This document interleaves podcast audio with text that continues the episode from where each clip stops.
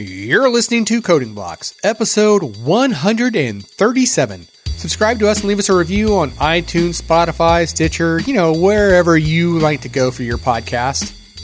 And visit us at codingblocks.net where you can find show notes, examples, discussion, and a whole lot more. Hey, you're not done. Oh, and uh, feedback, questions, and rants to uh, outlaw at codingblocks.net.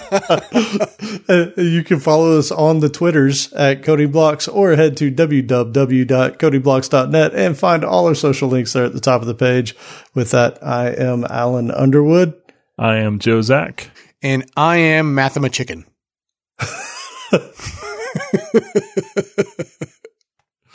See, I tried to like, you know, hone in my inner Joe Zack there and just mess with the intro just to see like, you know, well, how it would go. Embrace the chaos, man. Doesn't it feel good to just mess with stuff? I, I do like chaos. This episode is sponsored by Datadog, the cloud scale monitoring and analytics platform for end to end visibility into modern applications. And our newest sponsor, Secure Code Warrior. Build your security posture and defend your organization from cybersecurity threats by empowering your developers with the skills and expertise they need to write secure code from the start. So this episode, we're going to continue our dive into the DevOps handbook. And as we make our way, continue making our way through the discussion of the first way. But before we get into that, let's hear some podcast news. So, real quick, um, we're on what page two of this chapter that we it's totally kidding. In fairness, we com- we completely covered one of the chapters of the first way last episode and got into a, the second chapter. that might be a record for That us. uh, All right. that is a record, definitely. All right. So I've got I've got iTunes this time, and the first one up we got here is just some dude writing a review. Stu Pub, Andrew Diamond, who we know and love, and Scipio Marcellus. So thank you all for leaving the reviews on iTunes. Except, except if we can, like, interject real quick, Andrew Diamond. Michael doesn't need to sing. doesn't owe Jay Z. Like, Michael already sang. So, have you not listened to the last several episodes? I think I already sang. Oops, he. You know, it was, uh, it was Andrew's that- bunny. It was the uh, image for last episode, too. That was Peanut. Oh, yeah. Yeah. That's Oh, is that his? Really? Yes. Yeah, yeah. Oh, that's awesome. Yeah. So not only, not only do I not, dis- I used your money. I did. Yeah. So that's fine. All right. So from Stitcher, we have Greg Bowler. Definitely not outlaw. I feel like Jay Z should have read this one. and Threads on Parade. Wow, watch. Wow, That's what I was thinking. Yes. I'm glad I'm not the only one that was thinking Rage Against the Machine when I read that that Yep. name. That's such a great name too. Threads on Parade. That one's I know. really good. I loved that one. Some people were so creative. So yes, thank you all who took the time to write those reviews. We we read them all and enjoyed them all very much. Um, and so as as he tends to do when we when we were talking about some some things either Google related or even build stuff now DevOps. Um, I'm going to try and say his name properly, and and I expect him to let me know in Slack. Um, so Well, if you want a Merle- plausible deniability, you'll just let me do it. But no, you go right ahead, sir. So it's Murali Suriar. He it, he left us information back on the Google stuff, like with the the code reviews. Man, he dropped some great stuff in in the episode discussion channel in our Slack community the other day, right after this episode, the previous episode released. And man, it was just golden. So there is a build server out there called Bazel. And Outlaw and Joe, I finally sent you the links tonight. I had totally forgotten to do it, so apologies there. Uh, I was going to call it out, but yeah, no, that's Yeah. fine. Yeah, yeah, I told Two you I weeks ago, two weeks ago, Alan gets all these links, and I'm like, "Oh, hey man, can you do me a favor?" Because he had already emailed it to himself so that he could go back and read. it. I'm like, "Hey man, can you do me a favor? Like, I'm not going to have time right now. Would you mind forwarding a copy of that?" So the problem is, it was three separate emails, and I had to go back and scrub all the links back together. So, um, because because basically what happened is he kept just dropping amazing links and knowledge in in this particular chat. So the first thing that I want to call out is this Bazel build server thing. And more or less, there are two things about it that are just amazing. And, and their tagline kind of says it. It says build and test software of any size quickly and reliably. So the, the killer parts about this that are worth thinking about is if you work in a, in any particular area, like if you're in .NET, you probably use MS Build or you use, um, ASP.NET Core to do your builds, right? If you are in Java, you might be using Maven or Gradle or something, right? But it's, it's a very specific thing for that. So what Bazel allows you to do is build for any language, right? You can use whatever build tools you need for any language that you're supporting. So if you have a hodgepodge of things between Kotlin, Java, C sharp, um, Go, whatever, right? Like this thing will work for that environment. The other thing that is really nice about it is it will actually see if it needs to rebuild something. So like I, I know Jay Z, you and I have worked in some some Java builds and we're using Maven, and a lot of times it just goes through and rebuilds the entire thing every single time, right? Um, and, I've heard that Gradle can be better about that, but Gradle's like a whole new language on its own, right? Like you've really got to learn the ins and outs of it. So at any rate, this thing will intelligently figure out what has been built, what needs to be built. And I, I, there was some sort of quote in their documentation that said, it is not uncommon at, um, and I don't remember, but it, it might have been Google but I can't, I can't remember exactly, but they could have more than a hundred thousand source files and it take less than 200 milliseconds to build because it can intelligently determine what it needs to build and what it doesn't. Um, now, one of the things that he called out to me on this, and I have not deep dive researched this thing yet, but he said this is essentially the open source version of what Google does for their internal builds, right? So super cool stuff. Definitely worth checking out. So the website is bazel.build. It's actually https colon slash slash B-A-Z-E-L dot build. So um, a couple thoughts on that. Like, you know, it makes sense now. Like, what was it that we talked about in the last episode? It was like 150,000 builds a day or something like that. Do you remember the right. number? Oh, yeah. I'm trying to go oh, back yeah, and find all it. those stats.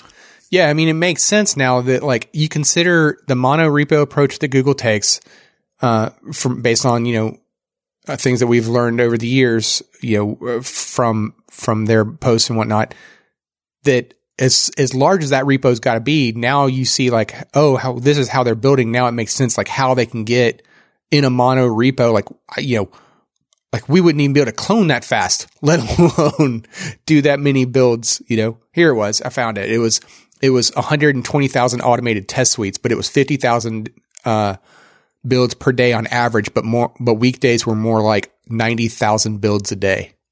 And that was from a couple years ago, right? So yeah, I think this book was in 2016. So yeah, that was, that's dated information. Right. So now, the other thing though too is that like you were talking about the languages that it supports.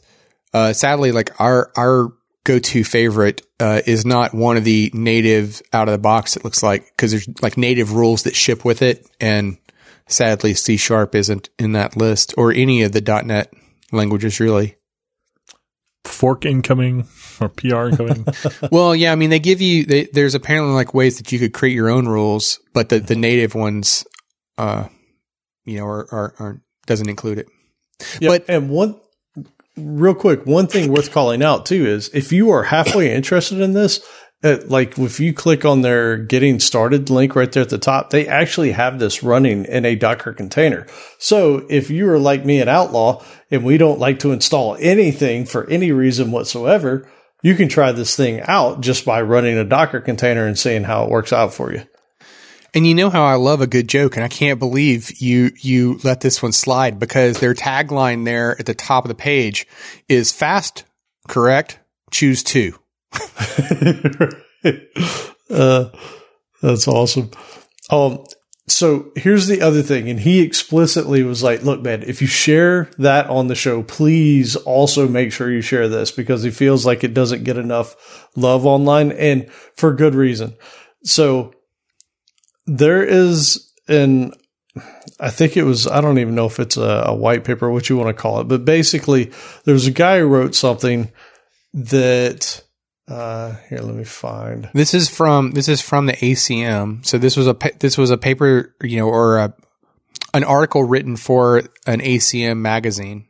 For the Turing Award that was won back in, I think, 84, 1984 by Ken Thompson. All right. So now that I've given credit where credit is due, the, the gist of this thing is you cannot trust software that you didn't completely write yourself. And so without going too deep into the article, more or less what it is, can you trust your compiler? Like what we talked about last episode was checking your compiler, right? And then we then we started talking about the nuances of maybe you shouldn't be checking it in source control. Maybe it's just something that goes into your artifact repository, whatever. But instead of you know pulling your compiler from some remote source or uh, you know basically living off the developers compilers on their machines or whatever put the compiler that you plan on using in some sort of repo that you can then use to do your builds. And this takes it a step further. Instead of, you know, hey, it's not that everybody's builds differently, anything can be compromised. So more or less what he's saying is if you didn't write it, you basically can't trust it. Now, that's a really hard pill to swallow in today's world, right? With the fact that we're all coding, we're using compilers that we didn't write. We're using compilers. Forget about the compilers. What about the 18,000 NPM packages that you have to pull down? And that's, that's kind of what this is getting to. So it's sort of crazy. This article they they go through this thing where you can inject something into some C code, right? But then he talks about okay, well then I could put in a backdoor that would go through the C code and then rewrite your compiler and and put some some Trojan horses into your compiler, right? So the thing is, this whole chain of things that can happen here are because you're basically relying on untrustable sources. And are you really can you guarantee that a code scanning tool is going to find every problem? Some con- inconspicuous bug that was purposely put there or whatever, right? Like it, it's a, it's a, it's sort of, it's a really hard thing to do, right? And, and I don't know that we talked about it last episode, or maybe we did because it was in the same context is, you know, yeah, you probably shouldn't be pulling from public NPM packages if you're building and pushing to your production server. There should probably be some sort of intermediate thing that's either scanning those or or caching the ones that you actually want to use that are stored in some local repo that you would then push to production. Like it, it it's was, not a small thing. I was going to bring up something you like you use some of the JFrog products to to do that for you, right? Like you you bring in an artifactory to be that that uh cache or proxy that like could proxy out your your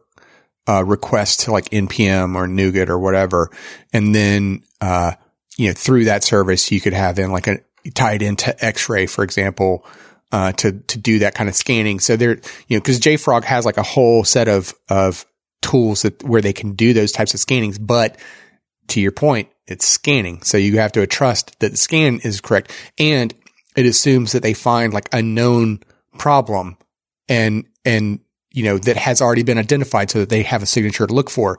But if it's like something that hasn't been, you know, uh, uh, already discovered that's still sitting out there, then, you know, whatever, you, it, it could still, but that's assuming now that you're going to pull your, you know, you're going to create some kind of private repository within your organization. And that's where you're going to put your GCC compiler to then pull it from there as a dependency in your build chain, which is, mm-hmm. is cool. I mean, it's, it's, you know, yeah, it's neat, but who scans the scanners? Right. Right. I mean, yeah. seriously, it, it, I, when you think about it, it really just gives you a headache, right? because it, it's this whole notion of trust nobody. Well, you as a developer don't have infinite amounts of time and resources, right? Like you can't write your own logger. That doesn't make sense. You can't, you can't write your own authentication thing, right? Like you're going to go, um, set up your own OAuth server. Like there's, there's so many things that we now interact with that the reality is you got to trust something until your organization keeps growing though, right? Like, like, you know, starting out Amazon, yeah, you can't, you can't do all that. But you know, now the size of Amazon, yeah, you can start writing some of those things yourself right? If Yeah. you want, if you want to totally take this trust no one approach, and same with like a Google, right? Like at some point, you know, depending on your size, you have to like draw your line in the sand, like, okay, I, yeah, I got to trust somebody because, you know, it's just me. But okay, now there's two of us. Now there's a hundred of. Now there's 3,000. There's 200,000. Like at some point, the scale tips to where you can start to do that. But it also depends on like, you know, within your company culture, like how near and dear is that, right? So like to a Google or an Amazon, they're heavy tech companies. You could see where they might be doing something like that on their own. But to like, you know, uh, I'm just trying to think of like a random company, like, uh, what's that? Maersk or, you know, the shipping company, right? Do you know Oh, about? Yeah. Yeah. Uh, I mean, you see them all the time. I don't know. Are they a big tech company? Would they? I don't know. Maybe they do, but I kind of suspect that they wouldn't. You know, I kind of suspected they would be like a company that'd be like, yeah, we'll just take it for granted. Yeah, I I. I think I might write more suspect code accidentally than hackers are slipping into my stuff anyway. So yeah. I- I There agree with that. that. too. Yeah. So, at any rate, I mean, I've seen just code, so. Oh, And, uh, yeah, um, that you know, real quick, uh, you remind me of a project I heard about. Uh, have you heard about Linux from scratch?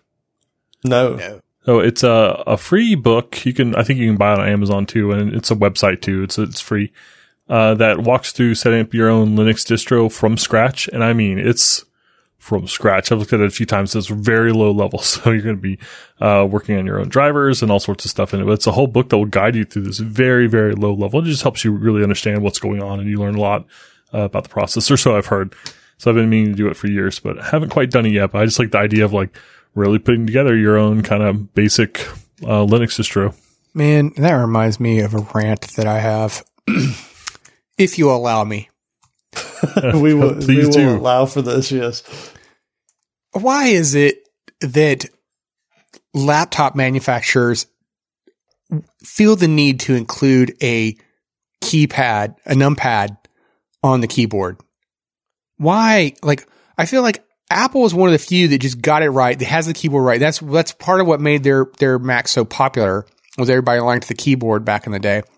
But if you notice, like, it's just got you know, there's no numpad on it and it's perfectly centered. And guess what's also centered along with that is their gigantic, you know, trackpad. Now, now Don't, don't even talk to me about that. I'm not saying I'm not saying I'm a fan of the gigantic trackpad, but it is kind of humorous. But it- but but the point is, it's all centered, right? Like, you know, and and so many of them aren't. They like include these numpads on it, which now the whole keyboard has to be left justified to the to the orientation of the laptop. And you're like, outlaw. What does this have to do about Linux? I'll tell you why it has to do something with Linux because I've been considering like, oh, you know, maybe I'll get a new laptop. And I've been looking at the System 76 laptops.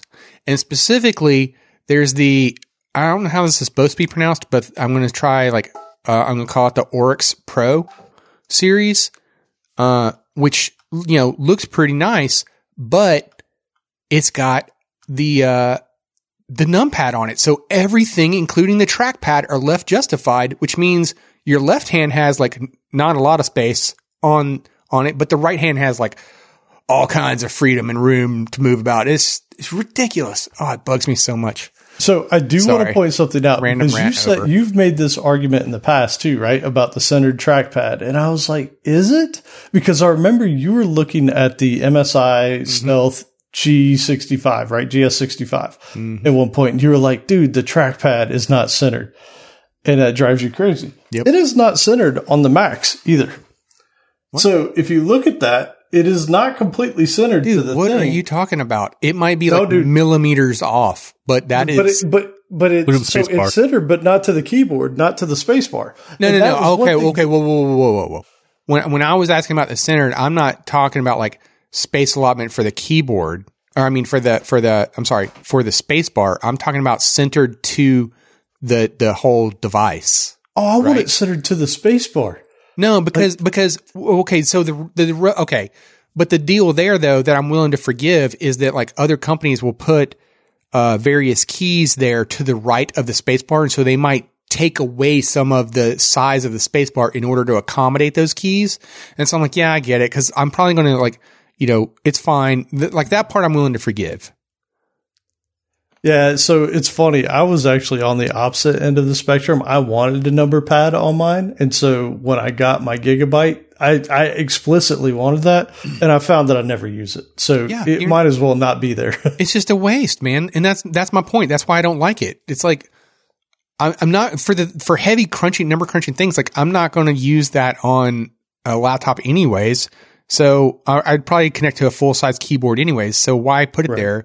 You're just wasting space. I would rather have like everything ergonomically, you know, fit better because you know, like that that MSI that you talked about, like you couldn't type on it without touching the trackpad and moving the mouse and ran and like randomly selecting other things. Now, like after five minutes of typing on this thing, I was like, oh man, that's sad because I so badly wanted to buy that. It was a nice machine. But the the Dell, that's one of the reasons why I like the Dell laptops is the those uh, precisions because they don't include the numpad. Mm. All right, sorry. You started with Linux, and that's what blew me off. Linux went to trackpads. That well, Windows seventy System seventy six is what immediately because because I was I've been strongly considering a System seventy six, but I'm like they got the wrong keyboard. I can't do it. yep.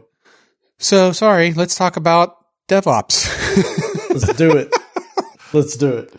All right, so picking up where we left off, uh, now we're talking about continuously building, testing, and integrating uh, our code environments. And I wanted to point out here that two of the co-authors of the book, like uh, people frequently mention Gene Kim because of he, his involvement with Phoenix Project and the Unicorn Project, but uh, two of the co-authors actually literally wrote the book on continuous delivery. It's literally called that. So it's pretty awesome to see them uh, being involved in, in these chapters, and I mean the whole book. They're co-authors. Did you say their names? Uh, no, Jez Hubble, Hubel. Why did you do this to me?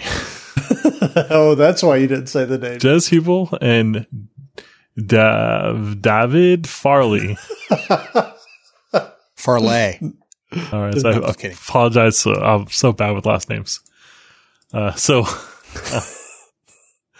how? Uh, so we're we're basically talking about continuously building, testing, and integrating. And I think um even just a couple years ago when the book came out, these were still kind of more novel ideas. I think most people now have kind of are familiar with it. But basically, we're talking about building and testing processes that that are running constantly on some other system, like a build server or some sort of online, you know, cloudy service somewhere.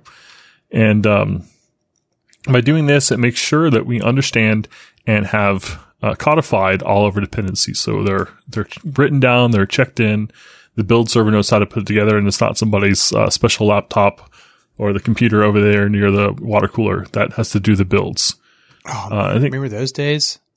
Oh, oh yes, You they only weren't have- that long ago. like you had, like that was your intro to DevOps. Is you you technically had a build server, but it was a build server, and it was a big deal that you built built that build server.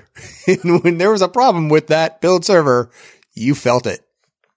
Uh, AKA Team City. Hey, did you install the dependency you needed? What version of Visual Studio have you got? What version of MS Build is installed? Like, yeah. Oh, I wasn't even thinking about Team City, but yeah, the you know that that's an example, sure. But but that I think is like way down the road though of what I was describing. Oh, you you were talking back in the day. Yeah, like like you're like literally there was the one box. You know, uh, so Jenkins and uh, before I used Hudson briefly, that was the first build build server, I, server I've ever heard of. I did. Was there a build server before Hudson? I have no idea. Yeah, I don't know. I think like before, like Hudson kind of came around not too long after Java.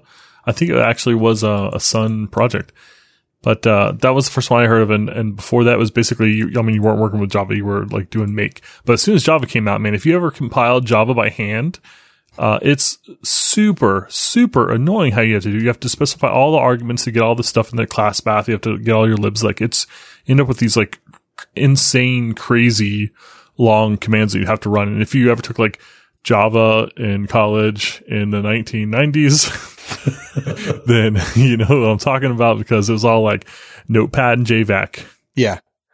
I mean, that stuff still exists. It's just that it's being Yeah. automated for you though. Like if you ever look at some of the output from say an MS build, it's no better than what you're describing for Java. No. It's just No. it's done for you. oh, check this out. So I I looked up what was the original and I haven't found that, but what I did find is Jenkins was originally Hudson. Yeah, yeah. Yeah, I think it uh, forked because of some sort of licensing thing. They had to change the name. And for I, I want to say that for a while there, you would still see like references to Hudson, like code and library and stuff like Oh, you still the do. code. Oh, really? Nice. It's in there, really? I- I've still seen some. I've still seen some references in in Jenkins in like documentation for Jenkins where it's like, okay, you know, this old in Hudson it was called this or whatever. wow. That's cool. Uh, And one that's last recent. thing here is, go ahead. I was saying, and that's recently. Yeah, that's that's crazy. Uh, nothing ever goes away. No, Uh, the final point they had here is that it ensures repeatable deployments and configuration management. I wanted to point out one other thing that uh, they didn't specifically mention, but I think that the whole kind of build server revolution made it easier for us to do more complicated things, like you know JavaScript builds is one example, but also just on like local computers, like by codifying that stuff and having to like really explicitly list out how to build yourself, build your stuff in like repeatable, you know, algorithmic uh, instructions also benefited local development because it means that you also had those same instructions for doing local builds on your computer and it wasn't like up to the readme or you know the wiki or the the person in the cubicle next to you to like teach you how to build Okay, well, two things. Uh, one, is it really pronounced codify and not codify? uh, Okay. Uh, two, everything I'm like, why are we talking about fish? Um, but, but, uh, oh man, now I forgot the other point. Um, where you were saying, oh, the, the, the I, I've had this thought where like it's all we're always building like not my thought, but we're always building on the shoulders of giants, right? So like every little improvement we make as a society, you know, a, a, you know, as a as a group of people, like allows us to do you know uh, uh, to to automate something, and now that is no longer a problem that we worry about, right? So so going back to what you were saying with in you know the '90s uh, running Java C and like having to manually cobble together these command lines, right? That's no longer a thing now because now we have uh, a variety of different, uh, you know, build tools specific for Java. So like, you know, Maven, for example, or Gradle or whatever. And, and now, you know, add on to that build servers that, you know, so you don't worry about those command line things because that's been automated for you. And now we have, we can put build servers together to automate builds. So that's one less thing that we worry about. And now in this crazy world, we can be like, oh, hey, here's a Docker file that represents the Jenkins, you know, environment that you would need. And here's the Jenkins file to run in that Docker uh, environment to build it and ver- and run all the tests and everything. So like, it's, we just keep building and, and like, you know, it, it's like, imagine if you were to start, uh, building an anthill, right? And you just keep piling on a little bit more dirt and a little bit more dirt. And pretty soon we're going to reach the moon, right? Yeah, we're not far off there. And and I did look up the word. It can, did you too, Joe? yeah i couldn't read the pronunciation Am I wrong? I'm like whoa Oh, come on. It could be both. It could be either codify or codify. It depends on if you're talking about fish there, right? Uh, Or Cape. Cod, maybe. Yes. So uh, he, he was right both ways. Uh, always all right. Yeah so the idea is that once uh, your changes actually make it into source control then the packages and binaries are created only once and then those same packages are reused through the end of the pipeline. That's if you got your pipeline you know done right which you know it's mean- hard That's yeah, it's hard, but it's what you want. And we we touched on this in the previous episode where the whole point of that is if you build those binaries the one time, those same binaries are used in development, QA, prod, everywhere, right? And and I know Outlaw is a huge fan of this. He's probably said it a million times since we started this podcast is eat your own dog food, right? You want to be testing the same thing everywhere, right? If if you can have your development environment as close to production as possible, that's ideal because then you don't have surprises when that thing makes it out into the wild. the reality is though, it's also a, a measure of like how mature is your, uh, your development environment, right? Oh, totally. because you know y- you we say like hey you only want to build these packages and binaries once and then you know you're going to use them throughout right I mean, when you kind of hear that, you kind of think of like, okay, that means that you're going to like build a package. You're going to push it up to like an, an internal NPM, be that like maybe we mentioned Artifactory earlier. Maybe that's what you're using, or maybe you're using Azure DevOps as your, your package feed, you know, whatever. Uh, there's like, you know, my Git, my NuGet or something like that. Uh, but, but sometimes, sometimes, you know, managing all those dependencies is a total pain. And so you might be like, you know what? We'll just rebuild every time right? We'll rebuild all of those dependencies every time. And, and that's just a sign of like, well, how mature is, is it? Right. So yeah, I mean, it, it it's a painful reality, but it, it goes back to what we were talking about earlier about sometimes it's like, okay, you know, how much, how much can I bite off right now? You know, and you can't beat yourself up about it if it's not this perfect world. So check this out. One thing I want to point out is we've talked about this stuff, and, and I think in a lot of our conversation, we've been talking about sort of teams, right? Like there's teams of people that are helping manage pipelines and all that. This isn't something that you have to have 20, 30, 40 people or a thousand people in order to make this useful. And I bring this up. So I was listening to an episode of the MS Dev show. There was a guy who basically wrote some sort of stock, eh, not a screener application, but he wrote something, right? And he did it in his spare time. Well, in the conversation that he had with Carl and, and Jason, he was talking about the fact that every time a commit's put in, it automatically builds, tests, deploys, right?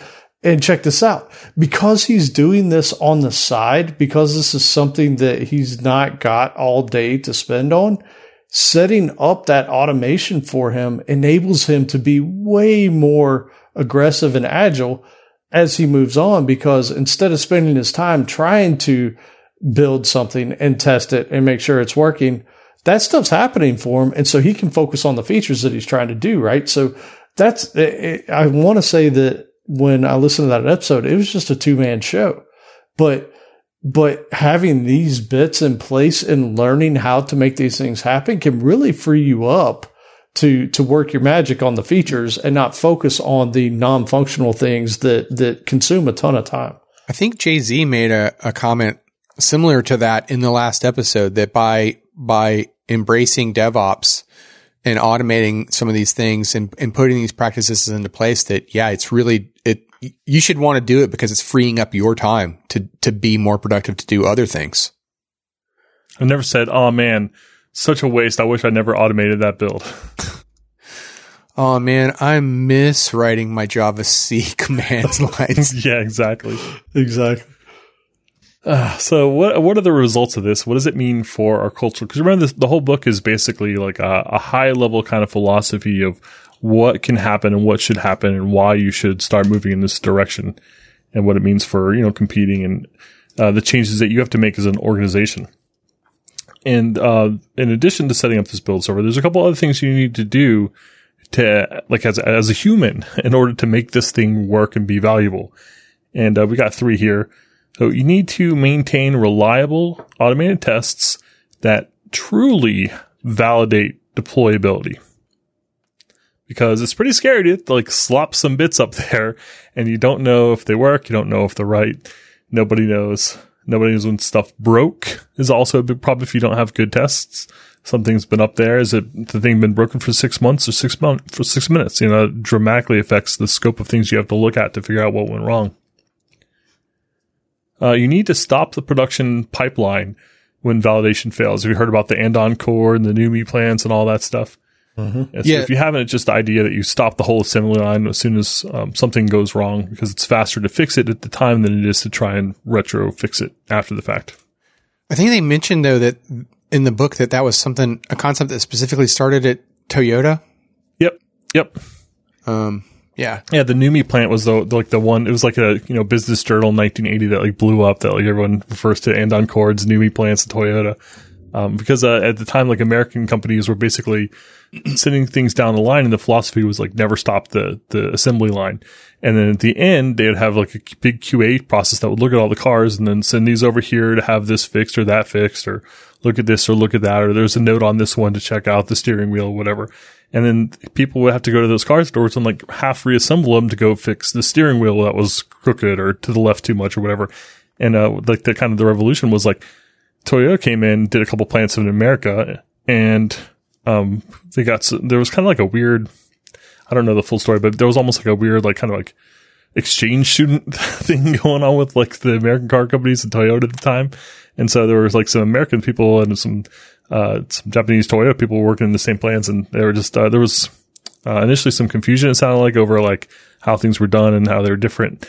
And then people started seeing the benefits of the way that Toyota was doing things. And, uh, yeah, it's just basically by stopping the assembly line, which was like horrible, you know, like the last thing you would ever do at the time in most factories to stop and fix one thing on the car and move this thing to the left six inches or whatever, fix the, the problem as soon as it happened, had dramatic effects because they had so much less fixing to do at the end. Yeah, and it and uh, in the book they also called out like you're you're making the entire team aware. Like when you stop that production line, everybody can jump in and and you know, oh, I see what the problem is, or oh, I'm aware, or you know, I can help, or whatever. Yep. Like you're, you're able to get more hands and, and you know to help out. And so like if you were able to bring this into your your your software uh, production, you know, or pipeline in the same kind of ability, you know, like hey, your commit has broken broken you know the trunk. Now now we can't build anything. Like you know now everybody's aware right? As soon as everybody pulls in the latest code they're like oh now i can't build. And so now you get more eyes that are trying to help you you know figure out like, what's the new what's the problem that got introduced? Yeah, and you can imagine why companies hated this initially, right? Like imagine if uh, the first thing that happened on the car uh, ends up stopping the plant. And so the first car of the first day is stopped at step one of 193, and you've got 95% of the plant that's just sitting there waiting. And so that's a horrifying thought that you've got all these people that aren't working for who knows how long until they fix whatever that first issue was. And that's such, such a crazy thought. But the, the overall effect is like, yeah, sure, maybe that first couple cars or first couple things is going to be slower, but people are going to, you know, notice when the assembly line stops and what causes it. And they're going to fix those problems at the root and they're going to stop making those mistakes that stop those lines because it's still terrible to stop the line. It's just less terrible than letting it go through. Yeah, and the end product was a much better product, right? Because it was basically being QA'd throughout the entire thing, right? It, that was the whole point of it, and it was the actual physical cable, this andon cord that anybody could go pull to stop the entire thing. And it's it's easy too to think about it from the re- respects of like you know continuing along with the car production. Like you could you could see where like the complexity of what you're producing can also like significantly matter right? Like like you you could think about this from the point of view of like picture Ford in the early days of the Ford Motor Company right?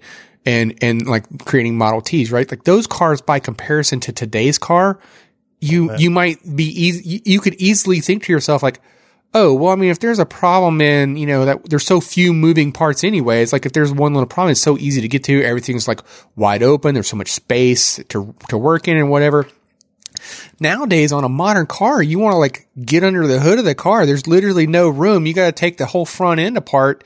So you know the point is is like you know because there's so much more complexity to those cars now and and it is so much more difficult to get it to get to some of those pieces. I mean, just to change a light bulb on some car or a headlight on some cars, you have to take a tire off just because of the way the lights wrap around. So the point is, is like you could see where we didn't used to think about that sort of thing in the days of Ford, right? And that like to Joe's point about like how critical that would have been to stop the whole production line because there's an issue with the light bulb. But in, you know, a more modern car, it's far easier to fix that problem before you've finished assembling it and before that tire is on to just be, like, oh, you forgot to put the light bulb in or you put the wrong one in, right? It's a, it's a lot easier to, to fix that at that time. and Yeah, it enabled us to make different kinds of cars, things that would have been unthinkable. Yeah, totally. And it's the same thing with our code, right? Our code has gotten drastically more complex than it was 20, 30 years ago, right? Like it's, it's not even, you can't even compare the two. I mean, to that end, though, really, uh, we've kind of talked about this, but maybe not to this exact point. But, um, you know, we can only imagine what it was like for software developers, you know, 40, 50 years ago, right? Whereas like oh, you wanted a double link list? Guess what, buddy? There's no library. You got to go write it. You had to know these patterns. You had to know these data structures. Now there's so many things that even we take for granted. And we've been doing this for a while now. Imagine like the kids who are coming out of school today, like how they can easily, or maybe they don't even have to go to school for it because there's so many online resources.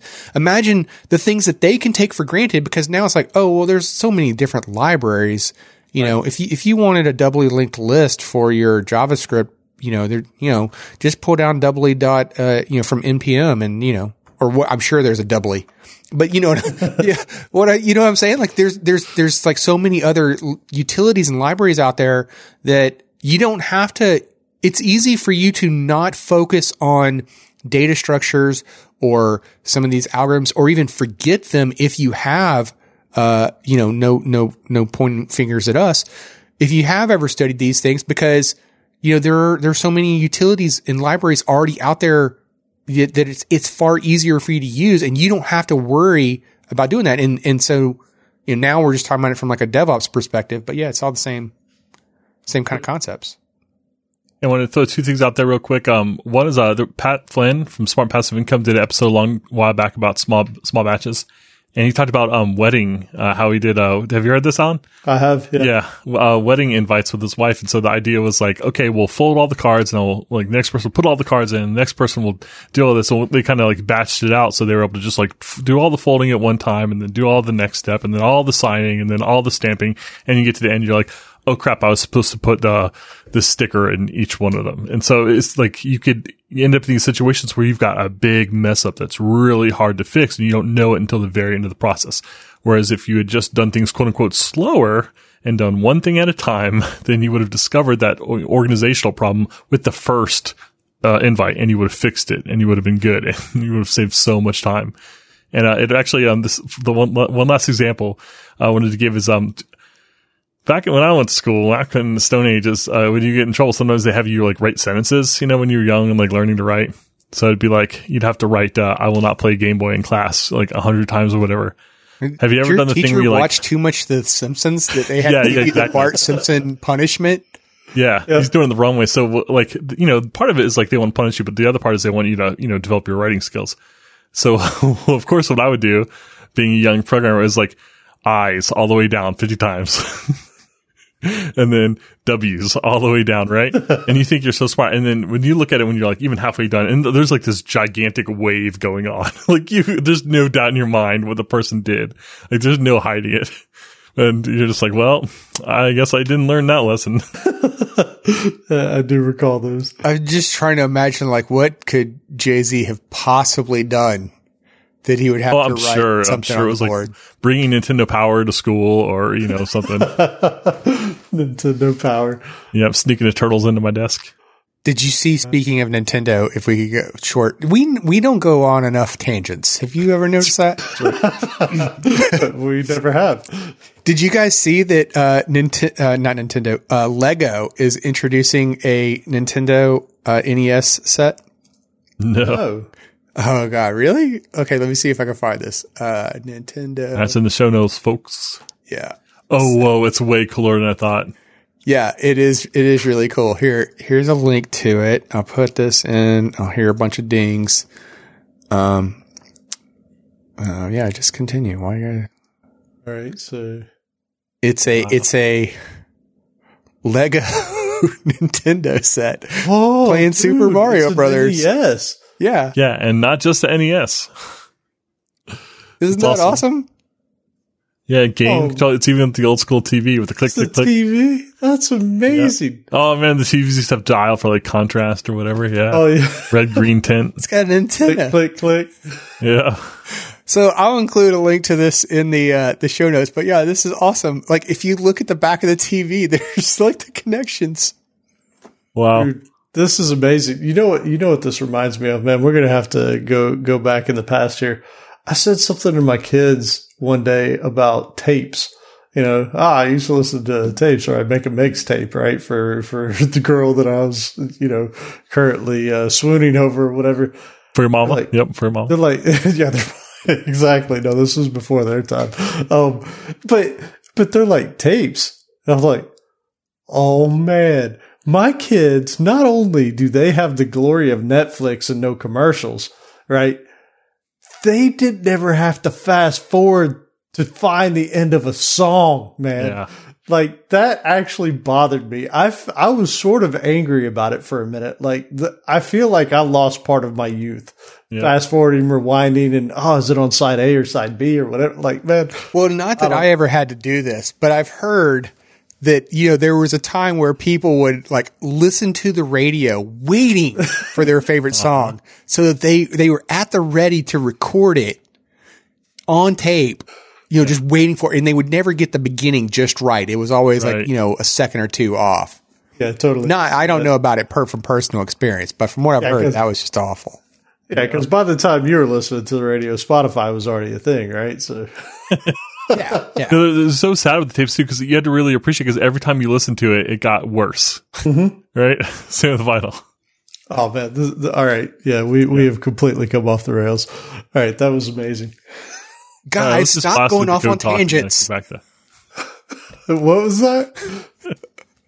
I said, stop going off on tangents. All right, yeah, All right. So, uh, integrate performance testing into the test suite. So, um, the idea is that you should likely build the performance testing environment uh, at the beginning of the project so it can be used throughout. Throughout. So, this is something that um, is still kind of I don't know controversial, but it seems to me like a lot of people want to put off performance testing to the end, and I think it you can make a strong argument for performance testing at the end of a cycle rather than the beginning because what are you testing in the beginning? But um, they're making the argument here that it's harder to get that stuff up and running at the uh, beginning. And uh, a lot of times, if you don't set up your performance testing and get it incorporated into your CI CD pipeline, then you just never do it. I'm so guilty about this one. Yeah, me too. Me too. well, I've, I've ne- made that argument. That's why I know it. Well, it's the next part that actually kind of makes you think that you really should do it at the beginning. And this is the whole notion that the only way for you to find out if you're making measurable improvements is if you're actually measuring it. So if you never had any performance tests in, in the first place that you were logging those results somewhere, how do you know if you're doing anything that will scale or will improve as you do? Or how do you know when you introduce some code that made it run two times slower, right? Like it's, it's that kind of thing. Yep. I think depending on like what you're you're using as a test suite there though, um, like even in even in uh, Team City, right? Like you could track, you could take, um, you could keep statistics on on builds and tests and things like that, right? Well, this isn't, this isn't build performance. Yeah, This but these are performance tests though, right? And so I'm saying like you could keep track of tests, perf- Yeah, you know, time. stats over See of tests over I time. think that's slow. Yeah. So, I mean, depending on like you, well, my point is, is that depending on your environment, it, you might have the ability to do some of that logging easier than you might think, right? It, it, it might already be available to you and, and you don't realize that it's there. I guess it would depend on whether or not you were testing something that was actually a performance thing, right? Like if we're talking about unit tests, unit tests shouldn't be doing anything that's necessarily a performance type benchmark, right? Like how many threads are running or whatever. So yes, You could- totally. you could be testing the output of some method or whatever you're trying to test with your unit test, but Well, what I mean though by that is like you could envision a world where like you have a Team City or a Jenkins or whatever set up and there's a pipeline specifically set up to to run a set of tests that are all about like, hey, let's spawn 5,000 threads and beat this web API and see what happens, right? Like, let's build the code. Oh, the code built. Did it test? It test. Okay. Deploy it out to this performance environment. And now let's bang away at it and see what happens. yeah, true. I mean, Can you imagine Amazon or Google not performance testing as part of their pipeline for mission critical areas? Like, I'm sure whatever like the true core of the search engine for Google gets updated, they got to run a battery of performance tests at it to see if it gets significantly slower. Cause that, you know, that could bring the whole thing down and have cascading problems.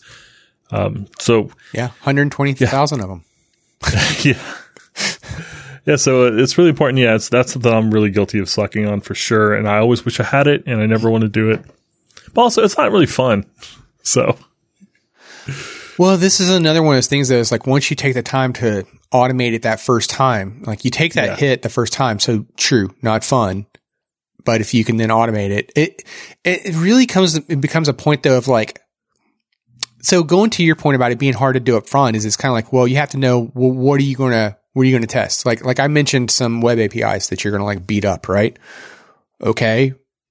Do those already exist? No. Well, then how can you do it up front? right. Yeah. You know? So, I mean, Right. yeah, they're, they're, this is, and this is also just generally like where test driven development can be hard for so many people, myself included, because it's like, I don't know what the thing is yet. How do I know what test to write? You know? Yep. Yeah. Uh, it's hard. Coding is hard. Everything about it is hard. I quit. it really Quit. is. Ah, all right. Well, why don't we just move on then since Joe quit and we'll talk about enabling, enable and practice continuous integration. Yeah, and so this is just kind of bringing it back to the people again. Like, what can you do in order to like truly get the most bang out of this? And basically, it's the th- same things we said. If you can keep things in small batches, small commits, do andon cord style development find problems early and you stop problems early and you stop things from piling on, then you're optimizing for team productivity over individual productivity. So yeah, it stinks to be a developer and you just need to sneak something in. You know it's going to work and you don't want to have to write performance tests. You don't want to have to write unit tests and you don't want to have to deal with all this other stuff. The thing is that you might be right. And maybe that is easier for this one little thing. But when you kind of look back on the year or two years or 10 years or however long that code's going to live, and you look at all these little things that were just, you know, easy and probably fine, then you've got a real problem and you've got this beast that you can't reckon with. Yeah, that's a good point though. That was that you kind of like quickly gloss over there. Like that, um, that's kind of like a central theme in some of this uh, discussion in the book was like favoring team productivity over individual productivity. And there there are things that you would think like, oh, as an individual, like I don't want to take my time to do that. Like I'm going to lose, you know, my ability to be productive. But it's like, yeah, okay, maybe for like you know, a day, a week, whatever. But in the long run, that small amount of effort that you're going to make is going to reap huge benefits for you and the remaining, rema- the rest of the team that are going to more than make up for it. Yeah, and anecdotally, I mean, again, I mentioned it last time. We've seen anytime you're trying to introduce stuff like this, you get a lot of pushback. Like it's natural for that to happen. You'll get pushback for that reason too, right? Like, hey, we need this feature out. You're slowing things down. But if you truly fight for it, you will improve it like massively. You can't even measure it. It's to the point to where once somebody has it, they can't live without it anymore, right? Like, oh, well, these builds are happening. What do we got to do to get a build out now? Oh, well, somebody's going to have to go do this, this, and this. Okay, can we get the build server back up? Like, that's, it will actually change the way people view this stuff if you can get that into an environment. Yeah, if, if you're in a small shop that and you don't have like any kind of automation in there and you automate the build for your boss, I promise you he will be forever in your debt. He'll never want to go back or she will never want to go back to a world where uh you know they had to manually type something in or manually, you know, go off and, and download the code or whatever in order to build it. Yep. Even if it, Yeah. it was something as simple as like running a script, right? Like if you can make it a repeatable process that where it's like already done and ready for them, like at their, they're like, oh, uh, hey, I, I want to get the latest. Oh, it's already done. I can just download it. Oh, great. Yep. So the next one up we have here. Uh, so we said the small batch optimizes for the team productivity. Feature branches optimize for individual productivity. Yeah, and so the argument here is basically that feature branches are, are uh, DevOps smell, if you will. So the idea that uh, feature branches, if you're not familiar, it's basically the idea that like, hey, we're rolling out uh, customer service 2.0, so we're going to make a branch customer service CS 2.0, and we're all going to work in here for three months, and then when it gets closer to being ready, we'll merge it in, and then we'll deploy it. And so we'll kind of keep this stuff on its own little island until we're ready to move it in. And the argument that you're really making there that that's kind of central to that is that I don't want to mess with anyone else's changes. I don't want anyone else bricking me. I don't want to deal with any merge conflicts right now because I just need to get this stuff done. I'm going to go, go in a hidey hole. You know, going to focus on my stuff and then I'll come up when I'm ready and then we'll get it merged in. But the, arg- the, that's very much a large batch argument and it's optimizing for the people working on that product and not the organization as a whole. And so that's one of those things where if you're doing that, then you're optimizing for individual productivity at the behest of team productivity. And uh, for an organization, that's no bueno. Yeah. Oh. And uh, yeah, I didn't have to say all that. The, we have notes right here, so it requires painful integration periods, uh, which is often invisible work that's really tough to estimate. Like, how long does it take to get things truly working together? Uh, I don't know. Or it could Uh, just be it- like how how long do you spend just trying to merge? Yeah. Oh yeah, that too. Yeah, absolutely. Brutal. Yeah. Uh, how many times do we think something was done and let's just realize that nothing worked end to end? You know, a lot of times people will joke and like kind of blame me unit tests and the you know like we talked about those memes, unit tests versus production tests. But like a lot of it, it's not so much the problem with the tests as it was that people were going off and working in silos and then expecting that things would just work together. Uh, also, this is harder for the pipelines. You know, if someone says like, "Hey, we're doing CS 2.0, we need a new environment to spin up that's just going to have our stuff," and there's going to be you know someone in the background kind of setting up the environment and kind of keeping all this stuff around, but it's ultimately throwaway work because that stuff's going to disappear in a few months when it gets merged in. And same with that environment. There's just all this stuff that you have to set up just for once, but a lot of times the developers don't have to feel that pain because there's some sort of operational team that's handling that. Yeah, like uh, I know Outlaw got hit with these pains in the past. Like you have a feature branch. Oh well, we now need a website so this thing can be deployed to this website on this server, and we need we need another database over here. So like it's it's it's not just hey build this branch. It's now hey you have to build this and know of all these other deployment features out here to make this thing run right. So it's a whole lot of repetitive work just to get one thing set up for this temporary branch. And I Yep. think it's fair to point out though, but when we talk about these feature branches, we're we're talking about like long lived Right. branches. Not a week. Yeah. Not a week. Yeah, yeah, yeah. Not a week. Like like cuz you might be thinking like, "But hey, wait a minute."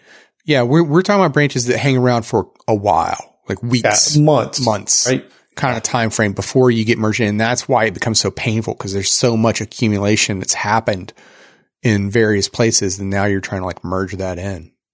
You ever been somewhere with like a feature branch and you're working on it for six months or whatever, you know, the newest version of the system, and like you're not pulling master because you know, or, or uh, you know, whatever you call it.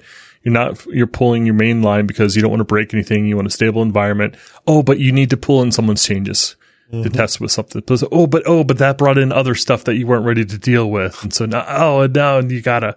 Right. No, no, nope. All that stuff is harder to deal with because you're bringing it all in at once and you've got your mind on this one little thing that you need. And now you've got to deal with all this other stuff. So rather than bringing it in piecemeal and dealing with it piece by piece, you're, you know, comp- you're paying the compounded interest on it. It is fair to point out though, because even in like you know that uh, clarification on the feature branch though, and we said like, hey, you know, Alan, Alan, you specifically called out like, hey, you know, it could be a week. Like according to the book though, mm-mm. Yeah. you you're you're merging back into the main Yeah. trunk every day, If Daily. you finish what you're working on, man. and if you're not uh, finished, then you have it protected in such a way that it won't matter. meh. Yeah. I have a hard time with that too. Yeah, yeah, I I I, I agree with you. Like I I have a I that's a tough pill for me as well. I'll tell you though, everything that we've just said in the last hour here are all things that I've argued against at one point in my career. So maybe they're right about this too. I don't know. meh. Yeah, I've argued. I, I remember arguing against Git because I ar- my argument against switching to Git was that Git solved a bunch of problems I didn't have. I wanted a centralized server. I don't care about branches. Why would like we shouldn't be branching anyway? It's painful, and it's just going to complicate things. Yeah, we had a I had a friend who uh who was an early advocate for Git, but we were a mercurial shop, and I'm like, yeah, I don't I don't get it. Like, who cares, man? Like, th- this is good enough, right? Whatever, I don't care. Yep.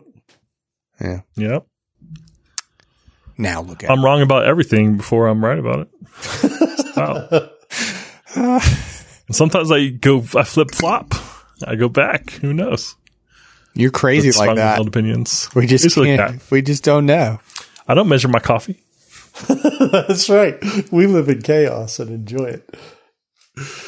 Yeah. Oh, uh, go ahead. I mean, why why you gotta throw me under the bus about that? Like, It's just so much fun. why was that necessary? Oh man. It's just adding a little. I'm bringing the chaos to your life so you can enjoy it too. Oh, That's right. okay. Yeah. Well, I want to talk about integration complexity instead. Yeah, so we, we talked about feature branches. Uh, we didn't really say that. Like, if you've got one feature branch for customer service 2.0, you probably have other feature branches going on from other teams at the same time. And so, like, we look at one slice of it, but you think from a kind of a, the mainline perspective, you've got six, eight, 10, 14, you know, who, who knows how many feature branches that are out there doing this stuff at one time. Like, that's a lot of stuff that people have to keep in their heads and have to know about.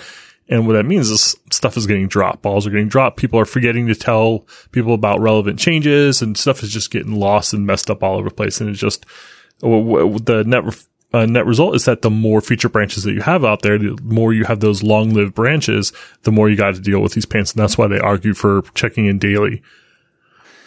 By Which I'm thinking way, about. When we talk about these feature branches, um, you might think like, oh, maybe this isn't me. Like, but if you go back to episode 90, when we talked about various uh, Git workflows, uh, one of the one one of the strategies that we had talked about was like, imagine if you tried to keep, um, how did it work now?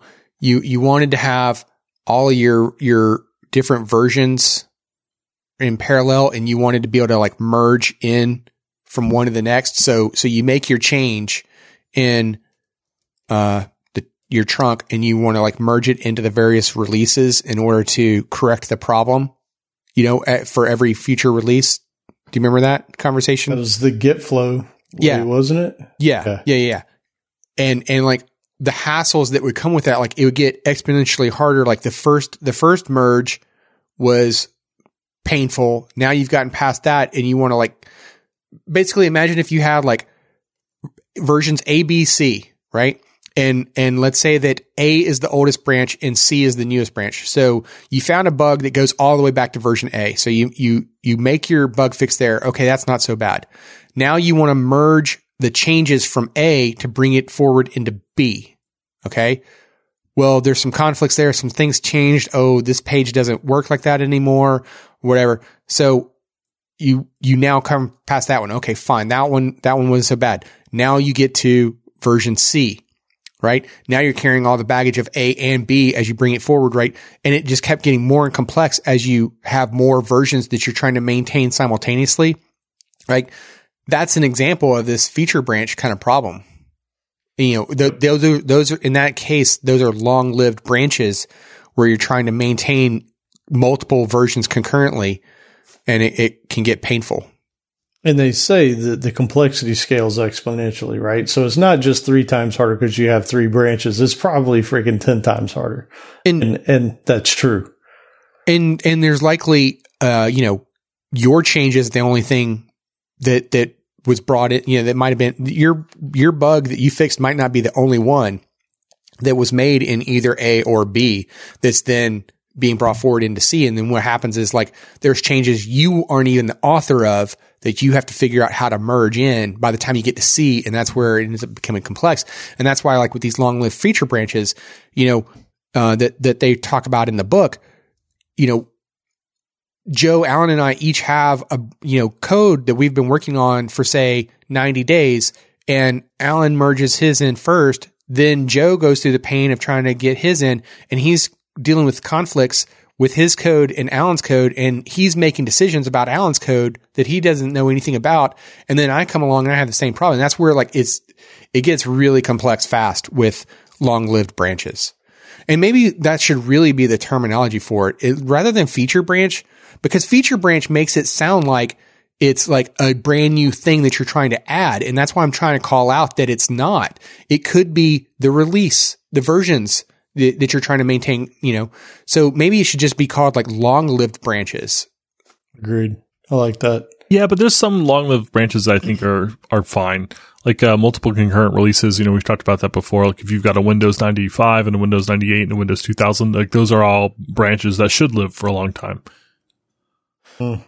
Well, I mean, okay. You don't plan on merging back in, so that's why Right. it is called a feature branch because you're going to merge it back into the trunk at some point. Fine. Okay. Cause I was going to say like, it really depends on like your, your workflow in that case. Like, and this is why like we have become fans of like Microsoft's, uh, you know, cherry picking strategy that we talked about during episode 90 that, you know, in the case of your Windows 95 and Windows XP long lived branches, you know, you're not necessarily trying to merge those changes in. You're just cherry picking from one to the next. Yep. Well, you know, I, as much as I love that guidance, I haven't cherry picked in like six months just because what I've been working on. I haven't missed it at all. Not one iota. But if you had to go back to merging code, you would appreciate would. it again. Yes. Yeah. You absolutely would. So, it sounds like somebody on only this. works on uh, brand new greenfield stuff. So maybe I should be jealous. Yeah. Yeah. Yeah. Making new So- What we said here too is when you have these these feature branches, these long lived feature branches, it makes adding new features, teams, and individuals really difficult. I mean, just imagine coming into that mess. Yeah. It makes leaving tough too. It's like, you know, so you lose somebody and uh, it's like, okay, we're merging this stuff in. Who wrote this? Oh, they, they left six weeks ago. Okay. I was going to say, if you're the person leaving, no, that's easy. Yeah. Bye, true. Felicia. Yeah, that's true. It's like I just marked all my tickets as done and I just quit. Done. that's even colder. I wasn't even thinking about that. Yeah, it's like these suckers aren't going to know for three more months. Oh, that's hilarious. Just going like mark all the tickets done in your ticketing system. Yep. That's so wrong, Joe. Why would you do that? Yeah, yeah, I know. Why would you suggest that and even throw that out there on the internet? Now somebody's going to do it. Uh, Oops. Send your complaints to Joe Mathemachicken on Slack. That's so wonderful. Uh, So- So next up, we have uh, trunk based development, and basically merging more often means that you're finding these problems sooner in the process. And it moves us closer to the single piece flow, one big assembly line.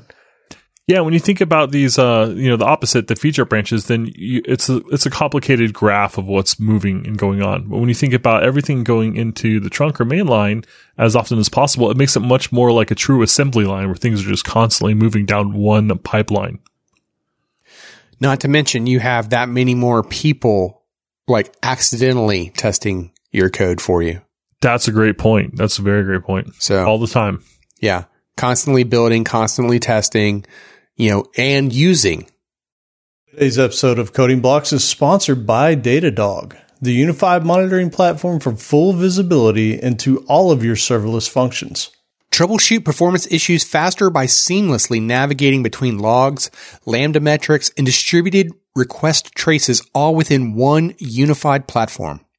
And Datadog provides real-time screen boards and service mapping so you can get complete observability into your serverless environment. Start monitoring today with a free 14 day trial and receive a free Datadog t-shirt after creating one dashboard. Visit datadoghq.com slash coding blocks to learn more about how Datadog can help you optimize your serverless environment. Again, that's datadoghq.com slash coding blocks. All right. So please leave us a review. I really appreciate it. I forget if I promised something last time. uh, so, you know, if I, if I did, just leave me a, a comment in the, uh, in the comment section and you might also win a book. So that would be pretty cool. Um, but we've been getting so many great reviews. So, uh, I feel kind of like a jerk asking for it, but it's just so good. And like, it's so helpful. I, I can't not. So if you would consider it, if you go to codingblocks.net slash review, we try to make it uh, we try to make it easy for you. So we've got links there. We'll tell you all the places that we'd love to hear from you, and uh, that would be fantastic. So again, that's codingblocks.net slash review. Weren't you supposed to give us like a target number for a dance? I think you were talking about like Yeah, that, don't like so. Harlem Shake or something. You know, Uh, I think my wife out. said that I wasn't allowed to dance. I don't know why. I guess I guess I'm too good at it. I think. I don't know. That's not the way I remember it. You, Alan? I don't know. Uh, yeah. Yeah. Is capoeira okay? Uh, That's the only. okay. I mean, I, we'll take what we can get. I, I, I played Eddy in Tekken 2, so I, I got this. There's a deep cut for you. I better, I better get ready though, because if you do pull off a dance, then you know, next thing I'm gonna be hearing Andrew Diamond's gonna be like, "Hey, outlaw, where's your dance?" I'm gonna be like, "Oh, Right? That's right. Oh, okay. Uh, all right. So, uh, that will be a little video, uh, fun for you.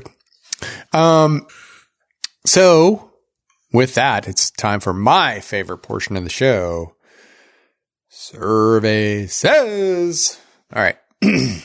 so, a few episodes back, we asked, Hey, how likely are you to advocate for working from home in the future? Oh, speaking of, this was a suggestion from Andrew Diamond. Andrew Diamond, whoa, Yeah. MVP. Yeah. All right. So your choices were after this pandemic, every opportunity I get. Or after this pandemic, never. Or work from home. Is that even an option? All right. So let's start with Alan. What answer in percent do you think? Man, this one's tough, and I'll tell you why. Mm-hmm. Real quick. I think it's going to be after this pandemic, every opportunity I get. I hope that's what it is. But it's all going to boil down to how people actually did this.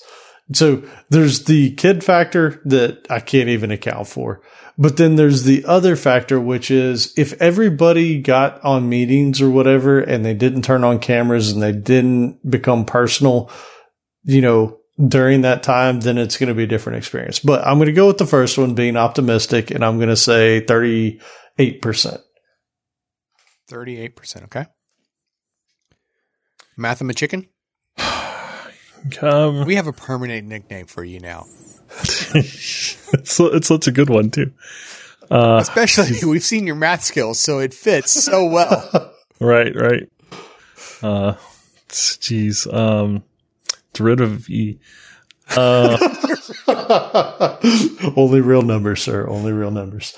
Jeez, you know, this is tough. So I'm thinking like uh, I've got some you know coworkers that basically, as long as I've known them, they've been remote, but they're just now kind of going back to offices and stuff. And I'm trying to think whether they like it or not. Um, there's a lot of people in big cities that just don't have great setups. You know, they're kind of living in smaller places, so finding that room is tough. So, geez, we don't we don't have like a middle of the road, do we? Jeez. Uh, whatever Alan said. Plus, and, and minus one? Or No, and plus one? I want to win. Wait, wait, wait. But what's your percentage? He Whatever, whatever Alan said. So you're telling me that you're going to go the exact same answer, the exact same percent. Yep. That kind of takes away the spirit of the game. Chaos. Okay. Okay, I'm going to go with Allen and plus one then. I'll go 39%. And you can stick with the original Allen Okay, at I like that. We'll Yeah, do that. Yeah, I got original Alan. Okay. All right. So Alan goes with after this pandemic, every opportunity I get at 38 and then 39%. and Jay Z goes with after this pandemic, never sticking with 38%. And the winner is it's Alan. Sweet. wow. Except Okay. you underestimate how much people enjoy working from home. By a massive amount, it sounds like. 71%. Oh, that's amazing. Said every opportunity I get. Every Yeah. opportunity I get, they would advocate Wow, for working people. from home. And and it was interesting too because like the uh, uh, not is that even an option? Like work from home is that even an option? Was uh, way distant last place at three percent. Wow. So So, at 3%, you said? Yeah. Oh, wow. Okay, so the, the people that said never, it's probably the people like Jay Z said that have cramped spaces or they've got kids and dogs and everything else, and it's just impossible to control the environment, which I get. well, kids Like- that, that that are either maybe too old that they can't put in a daycare, but too young that they can't really fend for themselves. Right. So yeah, that could be a problem. Or or uh, like roommates. You know, maybe you live in a small, you know, New York City apartment and you have to share it with roommates too. Like that would be a problem too. Uh, Uh, uh, just from like a thing you know, could be noise space. connections. yeah, internet speed connectivity could be a problem. Yeah, a lot, a lot of Excellent. factors that you know some people might not enjoy working from home. There was um, what's um, Joe's going to know who I'm talking about. Gary some something uh, I can't remember his name. We've met him at Gary K. Ray. uh, the Orlando Code Camp. He was one of the speakers, and don't ever accuse him of LARPing. Oh, guy, uh, guy Roy. Guy Oh, Royse. God. Sorry. Yes. Yeah. Yes. He he was. I think it was him that tweeted recently that. Um, see, I mess up even on the easy names. Uh, Guy. Yeah. He he tweeted recently where it was something like, you know, everybody talks about working from home. It's like, oh, you know, you don't you can wear you don't have to wear pants. You can just wear like pajamas, right? You don't have to get dressed up. And he was like, when's the last time you wore shoes? I was thinking about that. One of my, one of my coworkers is at the office. I was just thinking, he's been coding in shoes all day. Like that sucks. You had to put on socks. Sucks. Can you imagine how hot that would be on your feet? Yeah. I haven't worn shoes in months. Yeah. I live in Florida, though. Uh, you know. It was such a great point though. When, when I read it, I'm like, oh yeah, man, like you're totally right. you're onto something. All right. So, uh, for this episode survey, we ask, what is your meeting limit? So your choices are one is too many. There's a reason I work with computers. Or less than five hours a week. eh, It's okay. Still, I still have plenty of me time. Or, all right, I can handle 10 hours a week, but ain't nobody happy about it. or lastly, bring it on. The trick is to mute when you go to the bathroom. That assumes work from home, by the way. Does it? Nah. Nah. Well, it definitely assumes you're taking that call from uh you, well, one it assumes you're, that the meeting is a call, and that you're taking that call from a cell phone or some kind of mobile phone, you know, some kind of portable phone. Yeah. Yeah, I really can't argue against that. Yeah. Yeah. This episode is sponsored by Secure Code Warrior. Secure Code Warrior's gamification lets you learn how to write secure code from the start and identify bad code already present. So check this out. You want okay, here here it is. When I when I say that, you know, gamify in and learn how to write secure code, what I mean is like Secure Code Warrior is a platform that you can bring in your organization, right? And uh, you can have the, your team learn how to write uh, secure code, but they do it in a, a way that allows you to like gamify the whole system, right? And get points for it and see what's going on. And it doesn't matter like what your, uh, you know, area is. I'm sure like whatever language or DevOps tools you're using, they've got truckloads of stuff. So you want to do cloud formation? Great. They got that. You want to do Docker? Cool. Go. They've got that. Like, what, what do you want to focus on? Java. Okay. What about Java? Do you want to like specifically look at maybe the Spring API, maybe the enterprise edition or, you know, JavaScript? You want to focus on React? They've got the language. They've got the DevOps tools that you're using. You can gamify and build, learn good security practices right from the start. And that's what I mean. And the cool part about this is when we say gamify, it's truly making it fun for developers, right? So it doesn't, it's not like a chore like these CBT trainings that, that everybody's familiar with, right? Like, uh, oh, here you got to go take your 30 minute training on how to make this code secure. And you probably were half listening to during this entire time, right?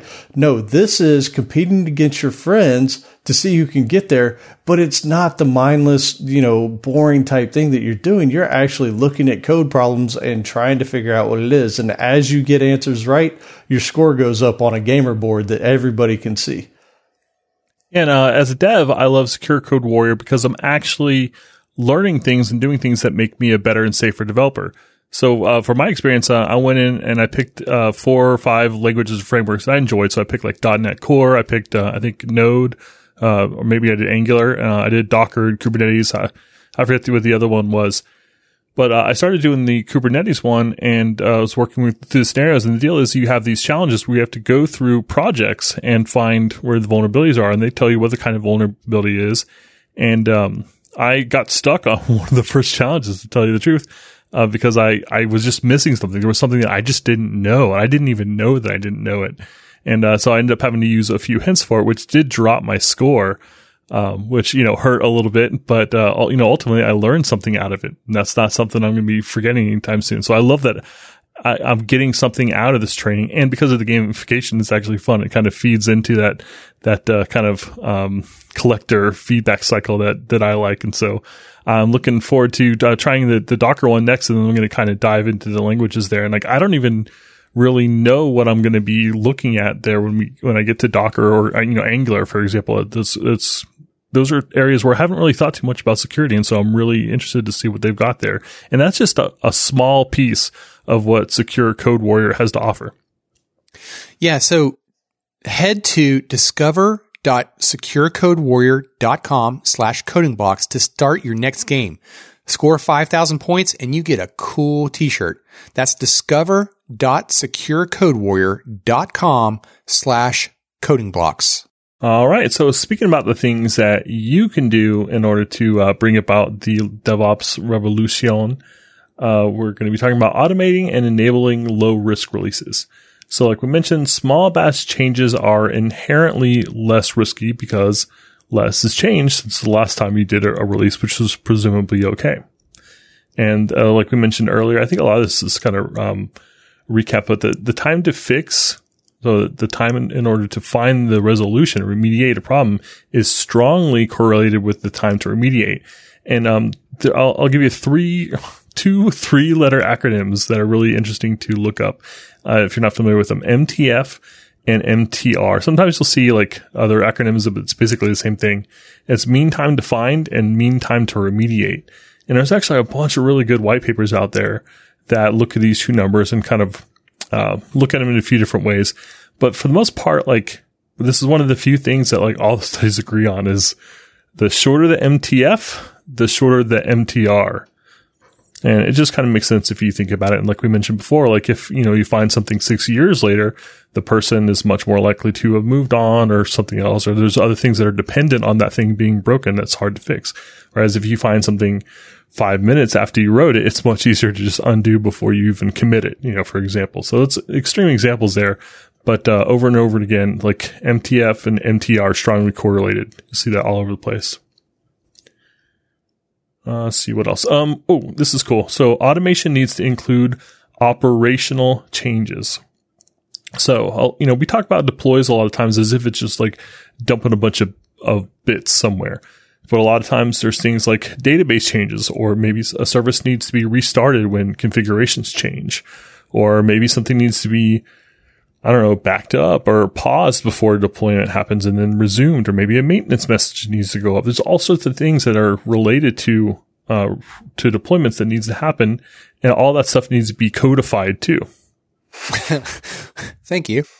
Uh, remember though, the last episode, like the examples that was given in the book related uh, was um, like firewall rules as an example of like mm, that yeah. an operational change that that you should commit you know you should codify and and commit the you know automate that that deployment yeah and you can imagine uh, like you know somewhere like google or something uh, that's had a long time to kind of mature and has a lot of people working all the cool stuff they must have in their deployment pipeline. So like a, a release gets ready, they probably dynamically spin up um, network rules to allow that release to even happen.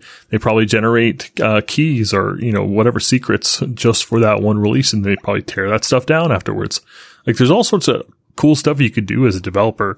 It just takes time to, to do it. And so, you know, of course, that's like extreme cases, but uh, I'm sure we've all been familiar with things that like oh, we did the release, but we forgot to restart, and that's why you're not seeing the change, or you know something else happened. We forgot to update the field in the database that turned the feature on, or something like that. Oh yeah, especially like in, in a feature uh, if you're using feature flags uh, for that, you know, which this book is uh, you know advocates for feature flags as a way to um, release code without enabling it. Yep. Right. Which going back to our supporting the trunk based development, then, you know, that could be one of your ways, maybe that it could work for you. Yep. And uh, the final point here uh, is enabling self service deployments. And this is great for teams or individuals. Uh, if you work on a significantly complex project or a you know application, sometimes you need to have a whole deployment that would happen just for a developer because you can't run all that stuff on a single machine. Or uh, it's like if it's significantly cloudy or involves cash registers or you know like physical hardware in the real world like it's it's difficult to be able to do that. And so you need to be able to enable these self-service deployments. So not only is your build pipeline able to deploy out to production but it also needs to be able to deploy on demand to a new environment. So someone can demo a new feature, can turn on flag and check something out. Or like say you got a bug, you need to be able to spin up that environment in an alternate environment and, uh, you know, kind of mess with it in order to try and recreate the conditions that make that possible. And these things are all much easier to do once you have a good pipeline and that pipeline enables that but you got to be careful not to create these magical special unicorns, like kind of like we talked about with like the laptop in the corner that can only do the builds. Same thing with an environment that's been manually modified. So that's the only place you can deploy because it's the only thing that's set up for it. I'm surprised you didn't mention uh, QA when we were talking about oh, teams. Like, uh, um, you know, a, a long time ago, you know, I worked in an environment where we had our Team City environment set up to where um, QA owned, you know, part of the process. So if they wanted the ability to, uh, excuse me, to test to test, uh, you know, the latest code or a specific code, you know, they they had access to go into and the ability to go into Team City, and you know, we were using that for the for deployments for uh, QA environments. They could go in and click a button, like literally press a button, boom, and their their you know the deployment would go to spin off their environment. That was, you know, before Octopus deploys and things like that. But Yep. You know, I worked somewhere that had um, feature branches and also labs. And what I mean by lab, they called them labs. So basically meant like a, a, couple different environments that stuff could be deployed to, but the deployments weren't uh, automatable. You couldn't arbitrarily deploy whatever you want to wherever you want. There were like two or three labs set up and this lab had the SharePoint farm and this lab had Exchange and Active Directory and this lab had the Linux bosses. And so any given day, the QA would say, okay, we're deploying this feature branch to this environment and we're testing a SharePoint with it. And uh, you can imagine there was all sorts of problems and things would get backed up and, you know, the build would be broken that day. And so you'd have to bump it to the next day and get the whole schedule off. And so there's just all these headaches that are around that stuff. Hmm. And, you know, if you kind of contrast that with uh, how things are done today within the modern tooling that enables those changes, it's crazy to think that we dealt with that but you know, that was a long time ago. Now, now, your whole uh, uh, lab could be just a Kubernetes configuration. yeah, yeah, yeah. Nowadays, like if it doesn't fit in Kubernetes, like I don't, I don't, I don't want to do it. I used to I remember thinking like, like if your project doesn't have a Docker container, I don't want to mess with it. And now I'm like, if you don't have a Kubernetes operator, custom resource definitions, I don't want to mess with it. I've heard that Docker's than you get, but I don't know. I know, man. maybe now, maybe so now right. that author would say that Kubernetes is the new Docker is the new. There's a lot of pushback on Kubernetes. I still see it on Twitter all the time, but I, I don't know. I still think that uh, I think Kubernetes is here for a long time. I think it's a safe, super safe bet at this point. And there's some people I feel like are listening now that are like, uh, no doy. And there's some other people are, are like, that's ridiculous. It's so far from my needs that I just, I think you're crazy. And then there's some people that are like, "Oh, I've heard a lot about it, but it's a huge undertaking, and I haven't gotten into it yet." Oh yeah, and it's super hard and complicated, and like it's eating my soul. Yeah, I'm in that camp. Oh, okay. So decouple your deployments from the releases. This was an interesting concept here, right? Where they they were saying like your releases are market driven. Uh, you know that that's a market driven capability, or I wanted to call it a feature, but uh, you know, concept and market driven concept was called that. Um, and it, it, it refers to when features are made available to the customer. But going back to that whole feature flag capability, you could deploy code without it being part of a release, right?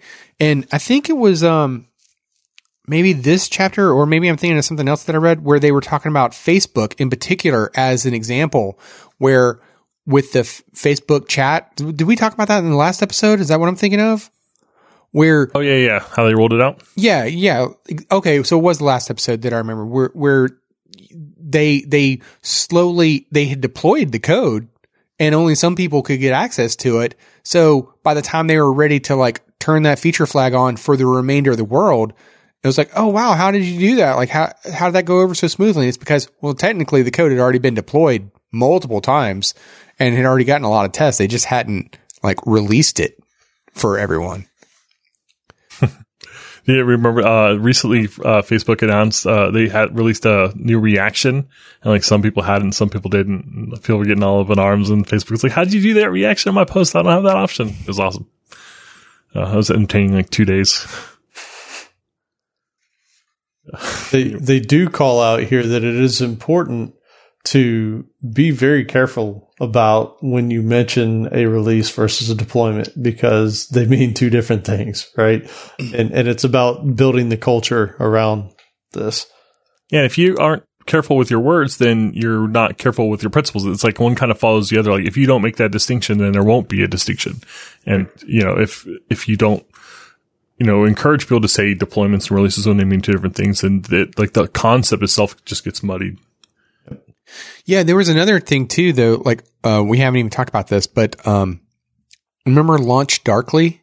Yep. Right. Their whole their whole business model was all about like feature flags and being able to like, uh, you know, slow roll users into your your new feature so that you could see like what the you know how well it worked and like and be able to target like hey maybe I want people from you know specific regions or demographics or whatever like in order to to test your feature right um you know so that I don't know it just came to mind Yeah, that's another one of those where I was like, first heard about it, I'm like, terrible idea. I mean, I should have started that company. That's so dumb. I can't believe people pay for that. And like two days later, I'm like, man, that's so great, so fantastic. I didn't even realize how important this was. I'm an idiot.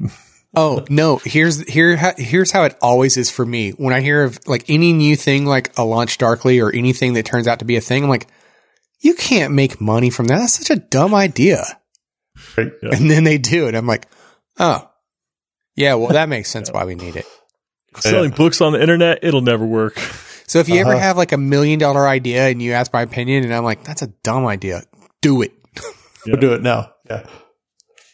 Yeah. The the next thing we got here is they say feature flags, they actually you can toggle your functionality independent of the deployment, right? So maybe it's configuration or something out there, whatever, right? But the key is you don't have to deploy to get that feature turned on or off.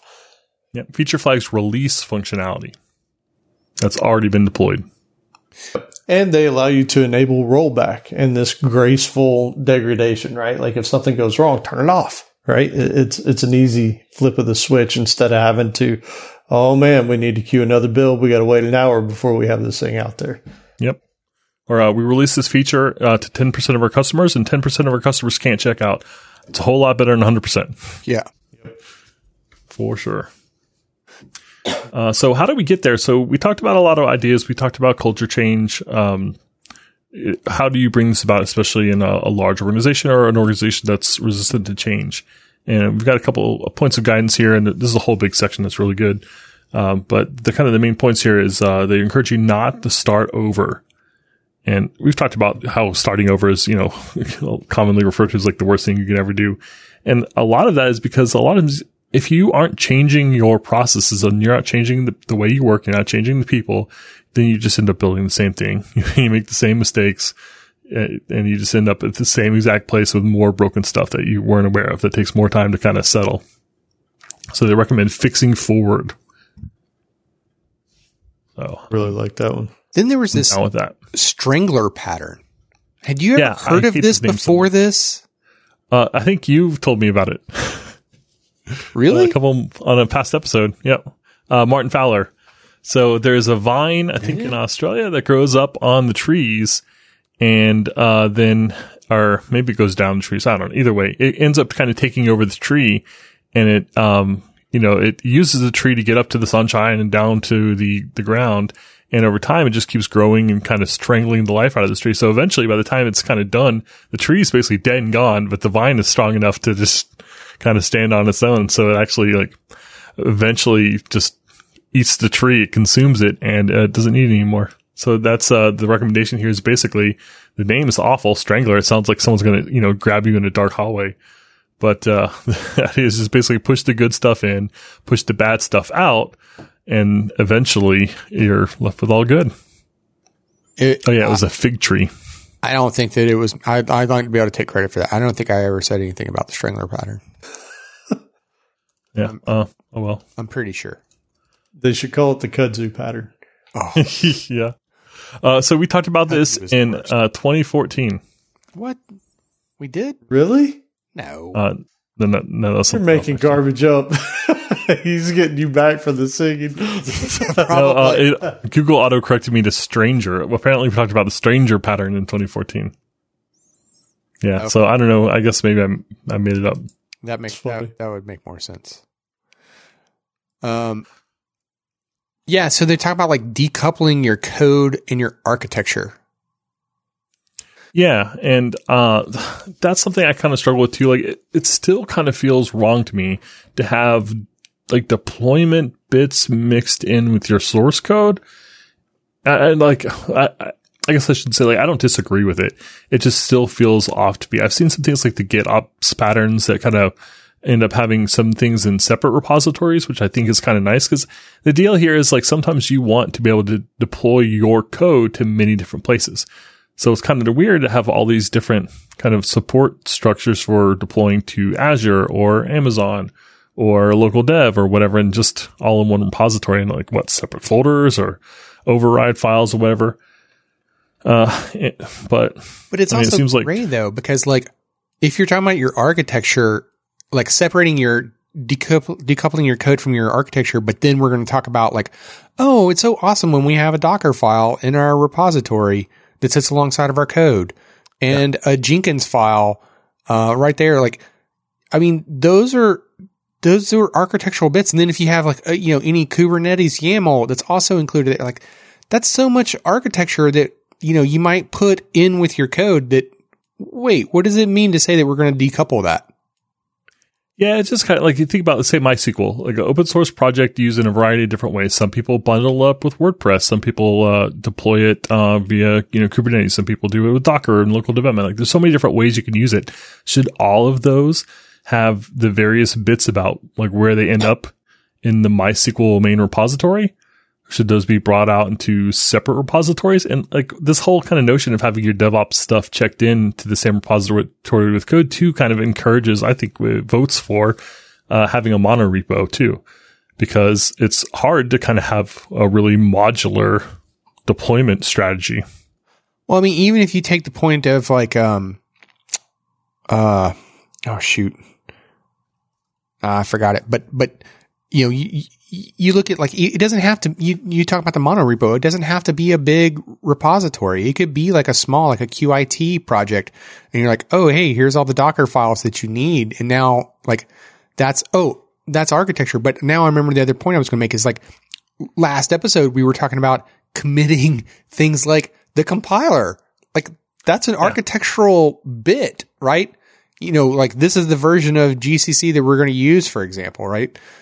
Or, or like here's the version of .NET or Java, right? Like, I mean, it's maybe not the arc type of architecture there, or, you know, they might mean more like server layout or whatever. And, and maybe that's what they mean by the decouple architecture is they're saying like, you know, you're describing, describing the servers and, and the firewall rules. And it's not like a physical asset only, right? Yeah, like you don't want to see like Azure logic and Azure stuff inside your you know actual code. Like those things are uh, are separate and should be separate. Um, but that doesn't. Yeah, it doesn't really have to do anything with the, the repository. So I kind of went on a weird tangent there. MySQL, by the way, does have a separate project for their Docker files. Huh. Oh yeah, it's just kind of hard even with QIT. Like you know, we talked about whether to do QIT as a mono repo or a bunch of separate ones. And so like if you go the separate route, like okay, great. And you're like, okay, now we want to Dockerize it. Okay, great. Docker file per project. That, that works out great. Now Kubernetes and some of these services are dependent on each other. So we need like one mass, like one big Yeah. project that knows about all the other projects. Uh, That's where in like open source projects that are like that, like it, that can get complicated. But you know, maybe within your own company, if you have like, uh, you know, a NuGet feed or an artifact or something like that, where you could push like common, um, you know, compiled bits. Which even in an open source project, if you were like, you know, npm things or like push up to NuGet or whatever, then you can get away with it, right? Oh my gosh. So here's an analogy for you. I just decided on this and it is maybe not good. But you know, we talked about the SQL optimizers a couple episodes back and how if you're doing working with a NoSQL database, you really have to think about how your data is going to be used together because it's up to you to come up with a good schema that's able to fetch everything that you need. Otherwise, you're going to be doing a lot of stupid work and just a lot of waste. So splitting up your repositories is kind of the same way. Like you really have to know how to split those up so that you're not, you know, doing things in a terrible way and that things that are related to each other and that you're changing together aren't totally separated. So it's up to you to really have a good understanding of that. Whereas if you have a mono repo, it's like screw it. Let's just throw it all in one place and let the the the DevOps person figure it out. I mean, even solves a lot of problems when you have one repo. It solves a ton of problems, but it also does create some other ones. It right? creates like a ton performance. too. Yeah. yeah. I mean, it, it really depends on like what your threshold for various types of pain are. And so it might solve all the problems that you're not willing to, to live with. And the ones that it introduces, you're like, eh, I can, I can deal with that. Right. Um, but also too, I mean, like I kind of view repositories and code is like a living, breathing thing. And it's going to like breathe in, it's going to breathe out, it's going to expand, it's going to contract. And like we've seen repos where we've had like, you know, we shrink them down and so they contract and we have, you know, individual repos for every little thing. And then, you know, it starts to expand back out and it becomes a mono repo, you know, as it breathes in and then it, you know, comes back, you know, so like they, they organically come in, you know, uh, grow and shrink, you know, as, as, um, things change within the, the team and the organization and the needs, right? Yeah. So, well, We should do a survey on that sometime. that's going to uh, wrap up our review of the first way, the technical practices of flow. Yep, yep, for sure. Do you guys have uh, any like what was your biggest takeaway? What was the thing that you got the most out of, or anything you liked or didn't like? The first way. I mean, t- for me, it was some of the case studies that I really liked. You know, I, I, we talked about the Andon Cord. I really liked that one. I, I liked hearing about the the Facebook uh, chat because, like, it was also something like this Facebook chat one, especially, was something that you kind of relate to. You know, you could think back to like you know over a decade ago when they introduced them. Like, oh yeah, I don't remember. So I, I liked some of those case studies. I know you hated them, but so funny. That's actually my biggest takeaway is like reading this is I enjoyed the case studies because it brought some things to life that it's hard for people to see, right? You can tell somebody, Hey, if we do this, then we'll get this return. And, and unless people can see it, touch it, feel it, it just doesn't, it doesn't materialize for them. And these case studies bring some of that stuff to life, right? Like the fact that people could, could deploy an environment and it saved eight weeks right? And that kind of stuff was just awesome to hear. I mean, I've already bought into the whole DevOps story, so so Yeah, a lot of the stuff that we talked about here was if it was a brand new idea to me, then maybe it would have been more impactful. But that's why the case study spoke to me more than necessarily the the content. I, I I agree with that too because like yeah, having already bought into it and and liking it, the idea of it and agreeing with it, then it's like okay. I mean, you know, at least some of the parts so far, it's like okay. Now, like we talked in the past about like the you know, is it a a role versus a culture? So I think that was another thing that you know we're we're getting into like that kind of idea too. Is like you know, the, and we said like we would probably wait till we got you know later on to to have that discussion. But yeah, or have it I again. say one other thing to piggyback on here, and this is probably my last thought on this this section here is the reason I have bought into it is because I've seen it pay the dividends that this this entire section was talking about. Right? It, it's not it's not mythical. It's not some made up thing. If you get these things in place, it simplifies your life as a developer, as a manager, as a QA group, as a team it just makes everything so much better in a day to day. And it, it's, it's not only measurable, but it also has a big morale impact because when you're not dealing with tedious stuff, like why did this not work today? Whatever. Don't get me wrong. Some builds have problems, right? Like things are going to happen, versions change, whatever. But when you're not thinking about this 90% of the time, it frees you up to actually concentrate on the interesting business problems. I will say though, there there are some concepts that we've talked about though that are like taking it to more of an extreme than I've been in environments, you know, in the environment where it's more extreme than the environments I've been in to date.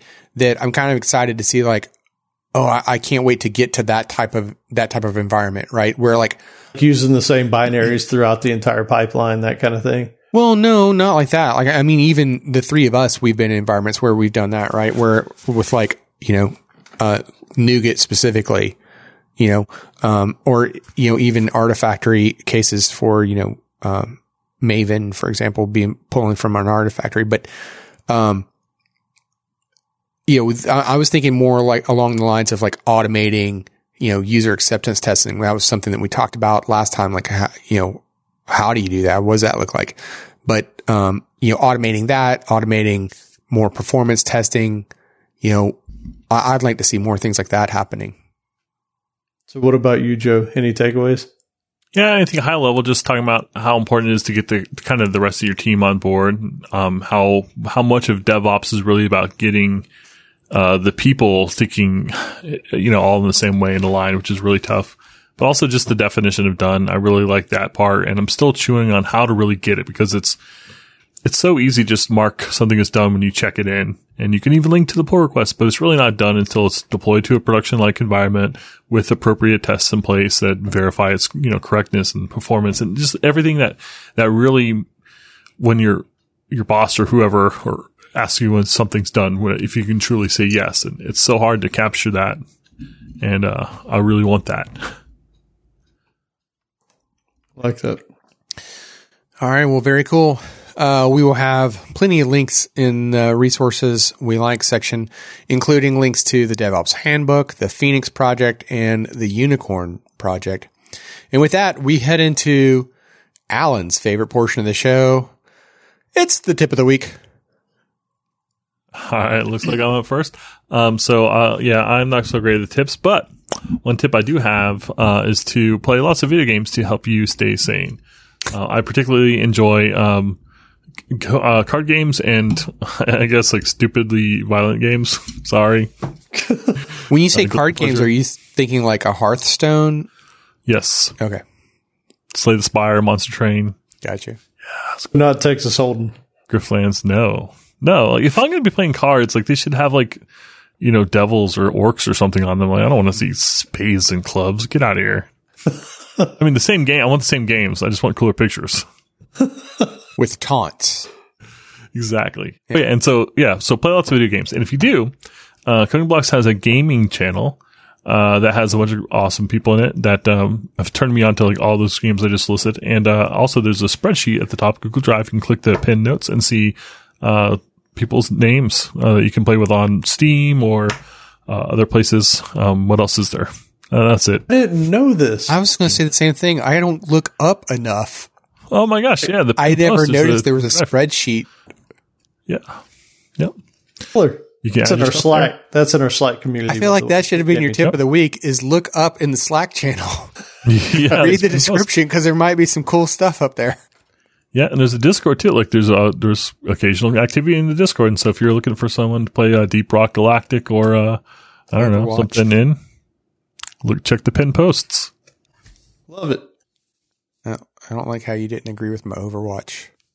But you know, whatever. We'll let it slide. Well, I used to play Overwatch. I remember that game. That's good. we should do that again. All right.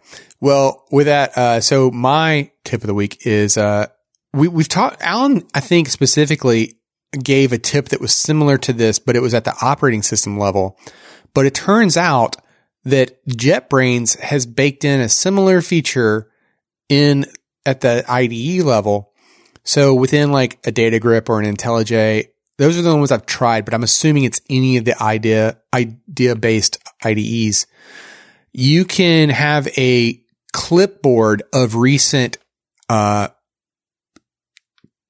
how to say this, a, a, a clipboard of your clipboard. So whatever you've copied, you know, like as you've copied think multiple things into it, right? And you've, you've built up this queue in JetBrains, you can press Control Shift V and it'll bring up a window that'll show you that queue of everything that you've recently copied into the clipboard. And then you can pick just the one specific thing that you want to paste in. Now, I will say that unlike Alan's tip when he mentioned it at the operating system level, which I believe was a Windows specific, a Windows 10 specific feature, uh, this is not cross, um, um, IDEs. So like if you do it in, if you have a couple things pasted in DataGrip and then you go over to IntelliJ, you're not going to see that same queue. Uh, But, but maybe that works in your favor, right? Because then, you know, as you copied something into the clipboard from one application and then you go back to another, you know, you're like, oh man, what was it? You know, it's at least it's still there, right? uh, that's still pretty good. Yeah, the one I the one that I had shared was uh, Windows V. And I remember too, and when you mentioned that one though, there was like a security uh, gotcha with that because like if you put a password in there, like you would literally be able to see it, right? Like it showed up in the notifications bar, if I remember right. Uh, I don't know about that, but you do have to turn the feature on. So if you were to hit Windows V in Windows right now, it'll basically say, "Hey, if you want to see it all, you have to turn on clipboard history." Uh, I don't know if it'll actually show you the passwords. Or There was a security gotcha though with it. I, I recall you mentioned it at the time. I just don't know what sp- recall specifically what it is. Yeah, but at least with this one though, about- you can have that same similar type of benefit without that, without worrying about that security benefit. And I, and I guess like I haven't tried this on a Mac, but I would assume that it would be like a command shift V on a Mac for the same feature. Yeah, I'm not. On I haven't one. tried it. No. Yeah. Very nice. All right, so I have I have two, and these both actually stem from the same day. So Joe Zack said, you know, you need to play some video games to stay sane. I think that we all need to do things to stay sane right now, right? Like we've now been locked up for four months you know, for those of us that are sort of adhering to whatever the, the guidelines are for, you know, staying away from people and isolating or whatever. And man, there's just some days, I don't know about you guys, where I'm just like, I need to get out, right? Like, I, I love working from home. Like, I would have been in that percentage. I love the fact that if I want to go run an errand, I can. I, I, I just, I really enjoy working from home. But there are days that I'm like, I can't be in these same four walls. Like I've, I've got to go somewhere. And so like there for a week or two before the temperatures got brain melting outside here in Georgia, um, I was actually going to a park down the road from me to where, you know, there's geese, there's ducks, there's deer, there's, you know, it was just nice. And so my tip is if you got a cell phone and you have a data plan, it's usually like an extra 10 bucks a month to add tethering to it. That's cheaper than renting office space. And it's probably cheaper than the two meals that you bought in any given day. You know, add that and take your laptop out and, uh, you know, go work for a few hours outside or somewhere else, somewhere new, right? And, and you can still do it in a way that will keep you safe from the pandemic type stuff that's going on. But it, it, it is nice to get that mental break. Yeah. And Alan, as Alan said, uh, like for example, if you live in Georgia, you only get two weeks out of the year that you can do that. in Florida, I think it's like a day. Oh my God. It got hot this past week. I, I, I, was out there until after lunch. And like by the time I got back into my vehicle, I had sweat running down every line of my body. It was, it was ridiculous. But, um, and, and I, I'll have a link to the Twitter thing where I actually have a picture of where my office was that day. And it was awesome. And, and even I need to dig up another. Yeah, my office, my, my secondary office. I even have another tweet that I put out there where this duck just came over next to me and kind of looked up at me like, yo, I'm going to do some yoga here for a minute. Cool with that? And then right after he was done, he just laid down right next to me and took a nap. And I was like, yeah, I didn't get that at home. He was probably expecting you to feed him. Uh, he was, but these ducks know me now, and uh, they know that they can just come over to me, and I'm not some little kid that's going to chase them around screaming at them, right? So, so they kind of come to me as the comfort guy at the park right now. So, um, and, and so here's the next thing, right? So, I've mentioned my absolute hatred for the Mac touch bar. And when I say absolute, like it's pure hatred. Like there's not much that I dislike more than this on a laptop. Outlaw didn't like the number pad on a keyboard. I can forgive that all day long. That touchpad offends me in, in like Wait, core touch ways. pad or touch bar? The touch bar. Eh, The touch pad also offends me because it's gargantuously big, but the touch bar makes me angry. But you don't have the false touches on the touch pad that you have like on the MSI, right? It, it depends on the Windows drivers, right? Like if you have oh, a good touchpad in Windows, true. But the Mac, the MacBook Pro's touchpad is by far the gold standard. Okay. right? The- I'll give you that. So this Although- just the touch bar is the nonsense. I want to focus in on the touch bar. The touch bar is the nonsense. So here was the thing that made me mad, right? So I work in a browser most of the time. Now, now here's the deal, right? So where we all work now, we are forced to use G Suite, which is the Google set of tools. Guess what? They all run in a browser. So you're always in a browser all day long with everything. And man, I don't know about you guys, but when I go to hit the escape button with my pinky finger, I've never had to think about my ring finger and if it was touching anything else because it didn't matter, right? It wasn't putting enough pressure on anything to where it was ever a concern Well, that's mine. the real thing. Even if it was touching it, it wasn't putting pressure on it, so it wasn't a problem. it didn't matter. And that's why mechanical keyboards are so amazing.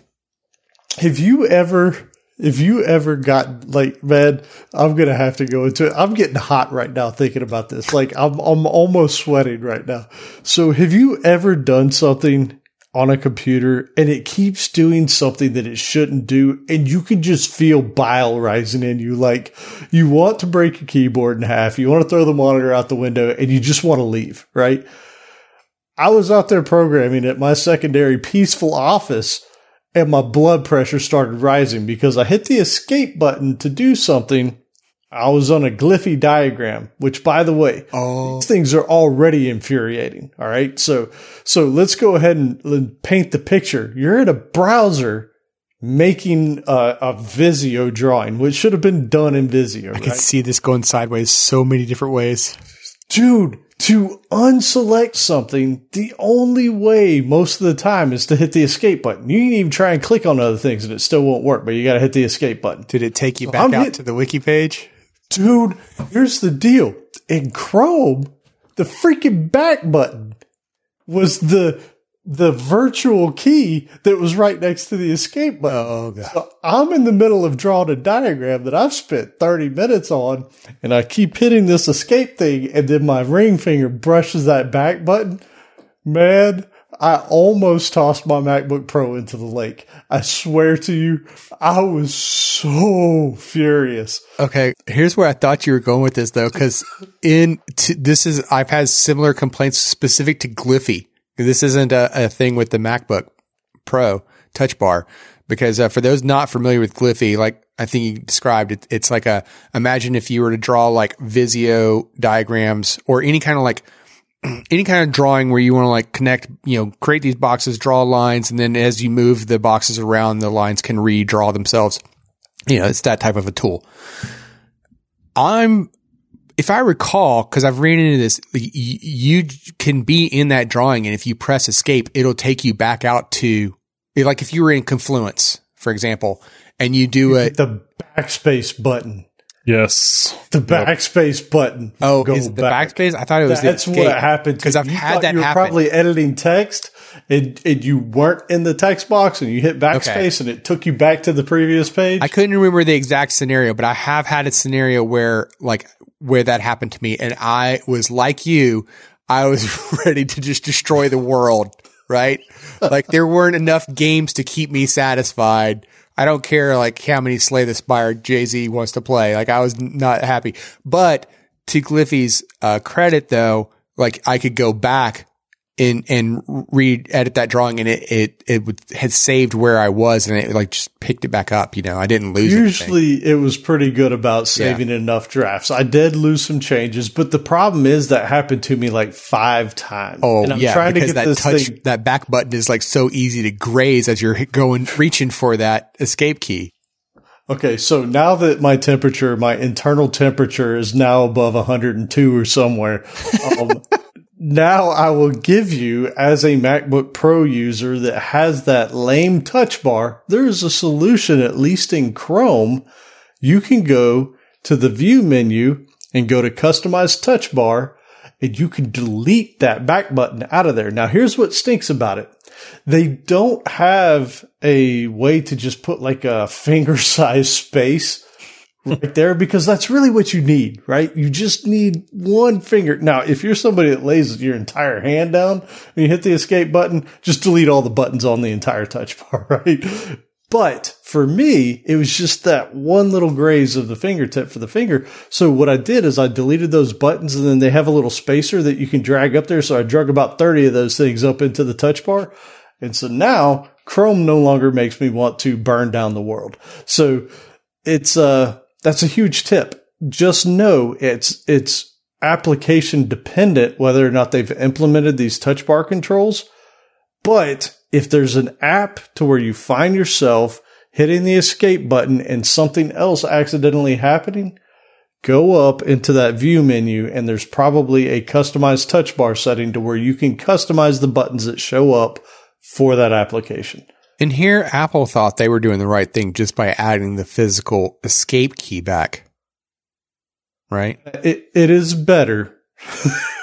it is better. Just bring the rest of the physical keys back and we'll be okay. Just get rid of the touch bar, man. The only time I ever use it is to do the volume or the brightness.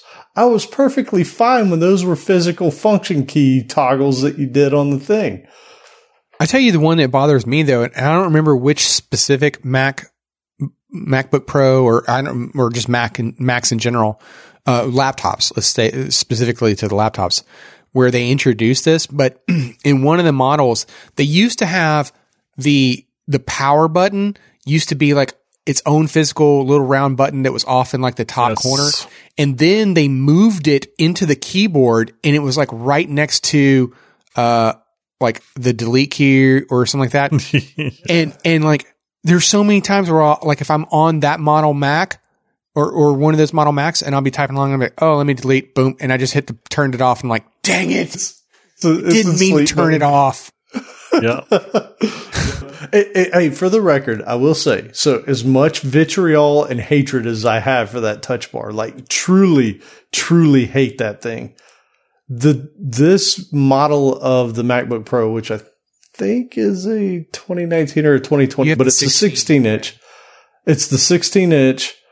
It's really a good machine because they put the headphone jack back in it. They added the hard escape button. The only thing, the only two things that truly stink about it are the touch bar and the trackpad that's the size of the entire base of it. But outside of that, 50% of the base for sure. it's massive. At least it is good. So, so I'll give it that. I'm, I think we've kind of described this before, but like, how in the world is it that the company who focused so hard on keyboards specific to like iOS, for example, and that was like a big part of why their platform took off. How is it that they have gone the exact opposite direction and messed it all up and lost so much, uh, you know, so many people from it. And, and as a, as a side effect of that, like reputation and everything that goes along with that, this like, okay, I mean, I commend you for trying some things, but at some point you got to stop being stubborn, recognize, Hey, this was a failure and bring it back. And they did that with the escape key. Do the rest of them. They did it with the headphone jack too, Yeah. which by the way, they had killed off on the previous one. And I would have never bought a MacBook Pro without the headphone jack in it. Like that just doesn't make sense. Yeah. But, yeah. So, so outside of those two things, it is a great little machine. I'll give it that. But, um, yeah, man, God, just make it a touchscreen. Get rid of the freaking touch bar. Make a touchscreen and be on with it, right? Double it with iOS and let's call it a day. Like, uh, I don't know. Yeah, and if you work for sev- System 76, please take away the numpad. Just center the rest of the keyboard. I want that 17. It looks gorgeous, except for that stupid keyboard. All right. Yeah. With that off my chest. Uh, yeah. So as I said, we, we, we hope you've enjoyed this, uh, uh, talk about the first way in the, the principles of flow in the DevOps handbook. And with that, uh, you know, in case if you happen to, you know, hear this show because a friend uh, sent you a certain link or, you know, let you borrow a device or whatever, you can subscribe to us yourself on iTunes, Spotify, Stitcher, you know, wherever you like to find your podcast apps. We're cool, you know. Uh, and uh, if there's a place where you want to find a podcast that you can't find us, uh, that you'd like to get your podcast from, let us know and we will correct that. Um, that, that we got a lot of feedback like at Orlando Code Camp about, um, SoundCloud. And guess what? We fixed that. Um, and as Jay Z said, you know, we do appreciate those reviews. So if you'd like to find some helpful links, you can head to www.codingblocks.net slash review and you can find some helpful links. Yep. Well done. And while you're up there, definitely check out our show notes. I mean, if, if there's anything that you heard during the show that you think that you want to remember, just go up there. It's probably in the show notes. So check those out. And we also have other articles, videos. We have music videos. So, you know, definitely go check out codingblocks.net. It's ridiculous. Yeah. Oh, geez. You know, I just I realized what I should have named the uh, the record company afterwards in the music video, but you'd have to wait for the next one for that. Okay. Ah, geez. Uh, send your feedback, question, answer, rants to the Slack, and make sure to follow us on Twitter at CodingBlocks or head over to CodingBlocks.net and s- s- links at the uh, social on top page. I don't know what happened there. Ants, rants, and sling slots. I don't know what happened. it's codified. It's all good. Yep. Uh,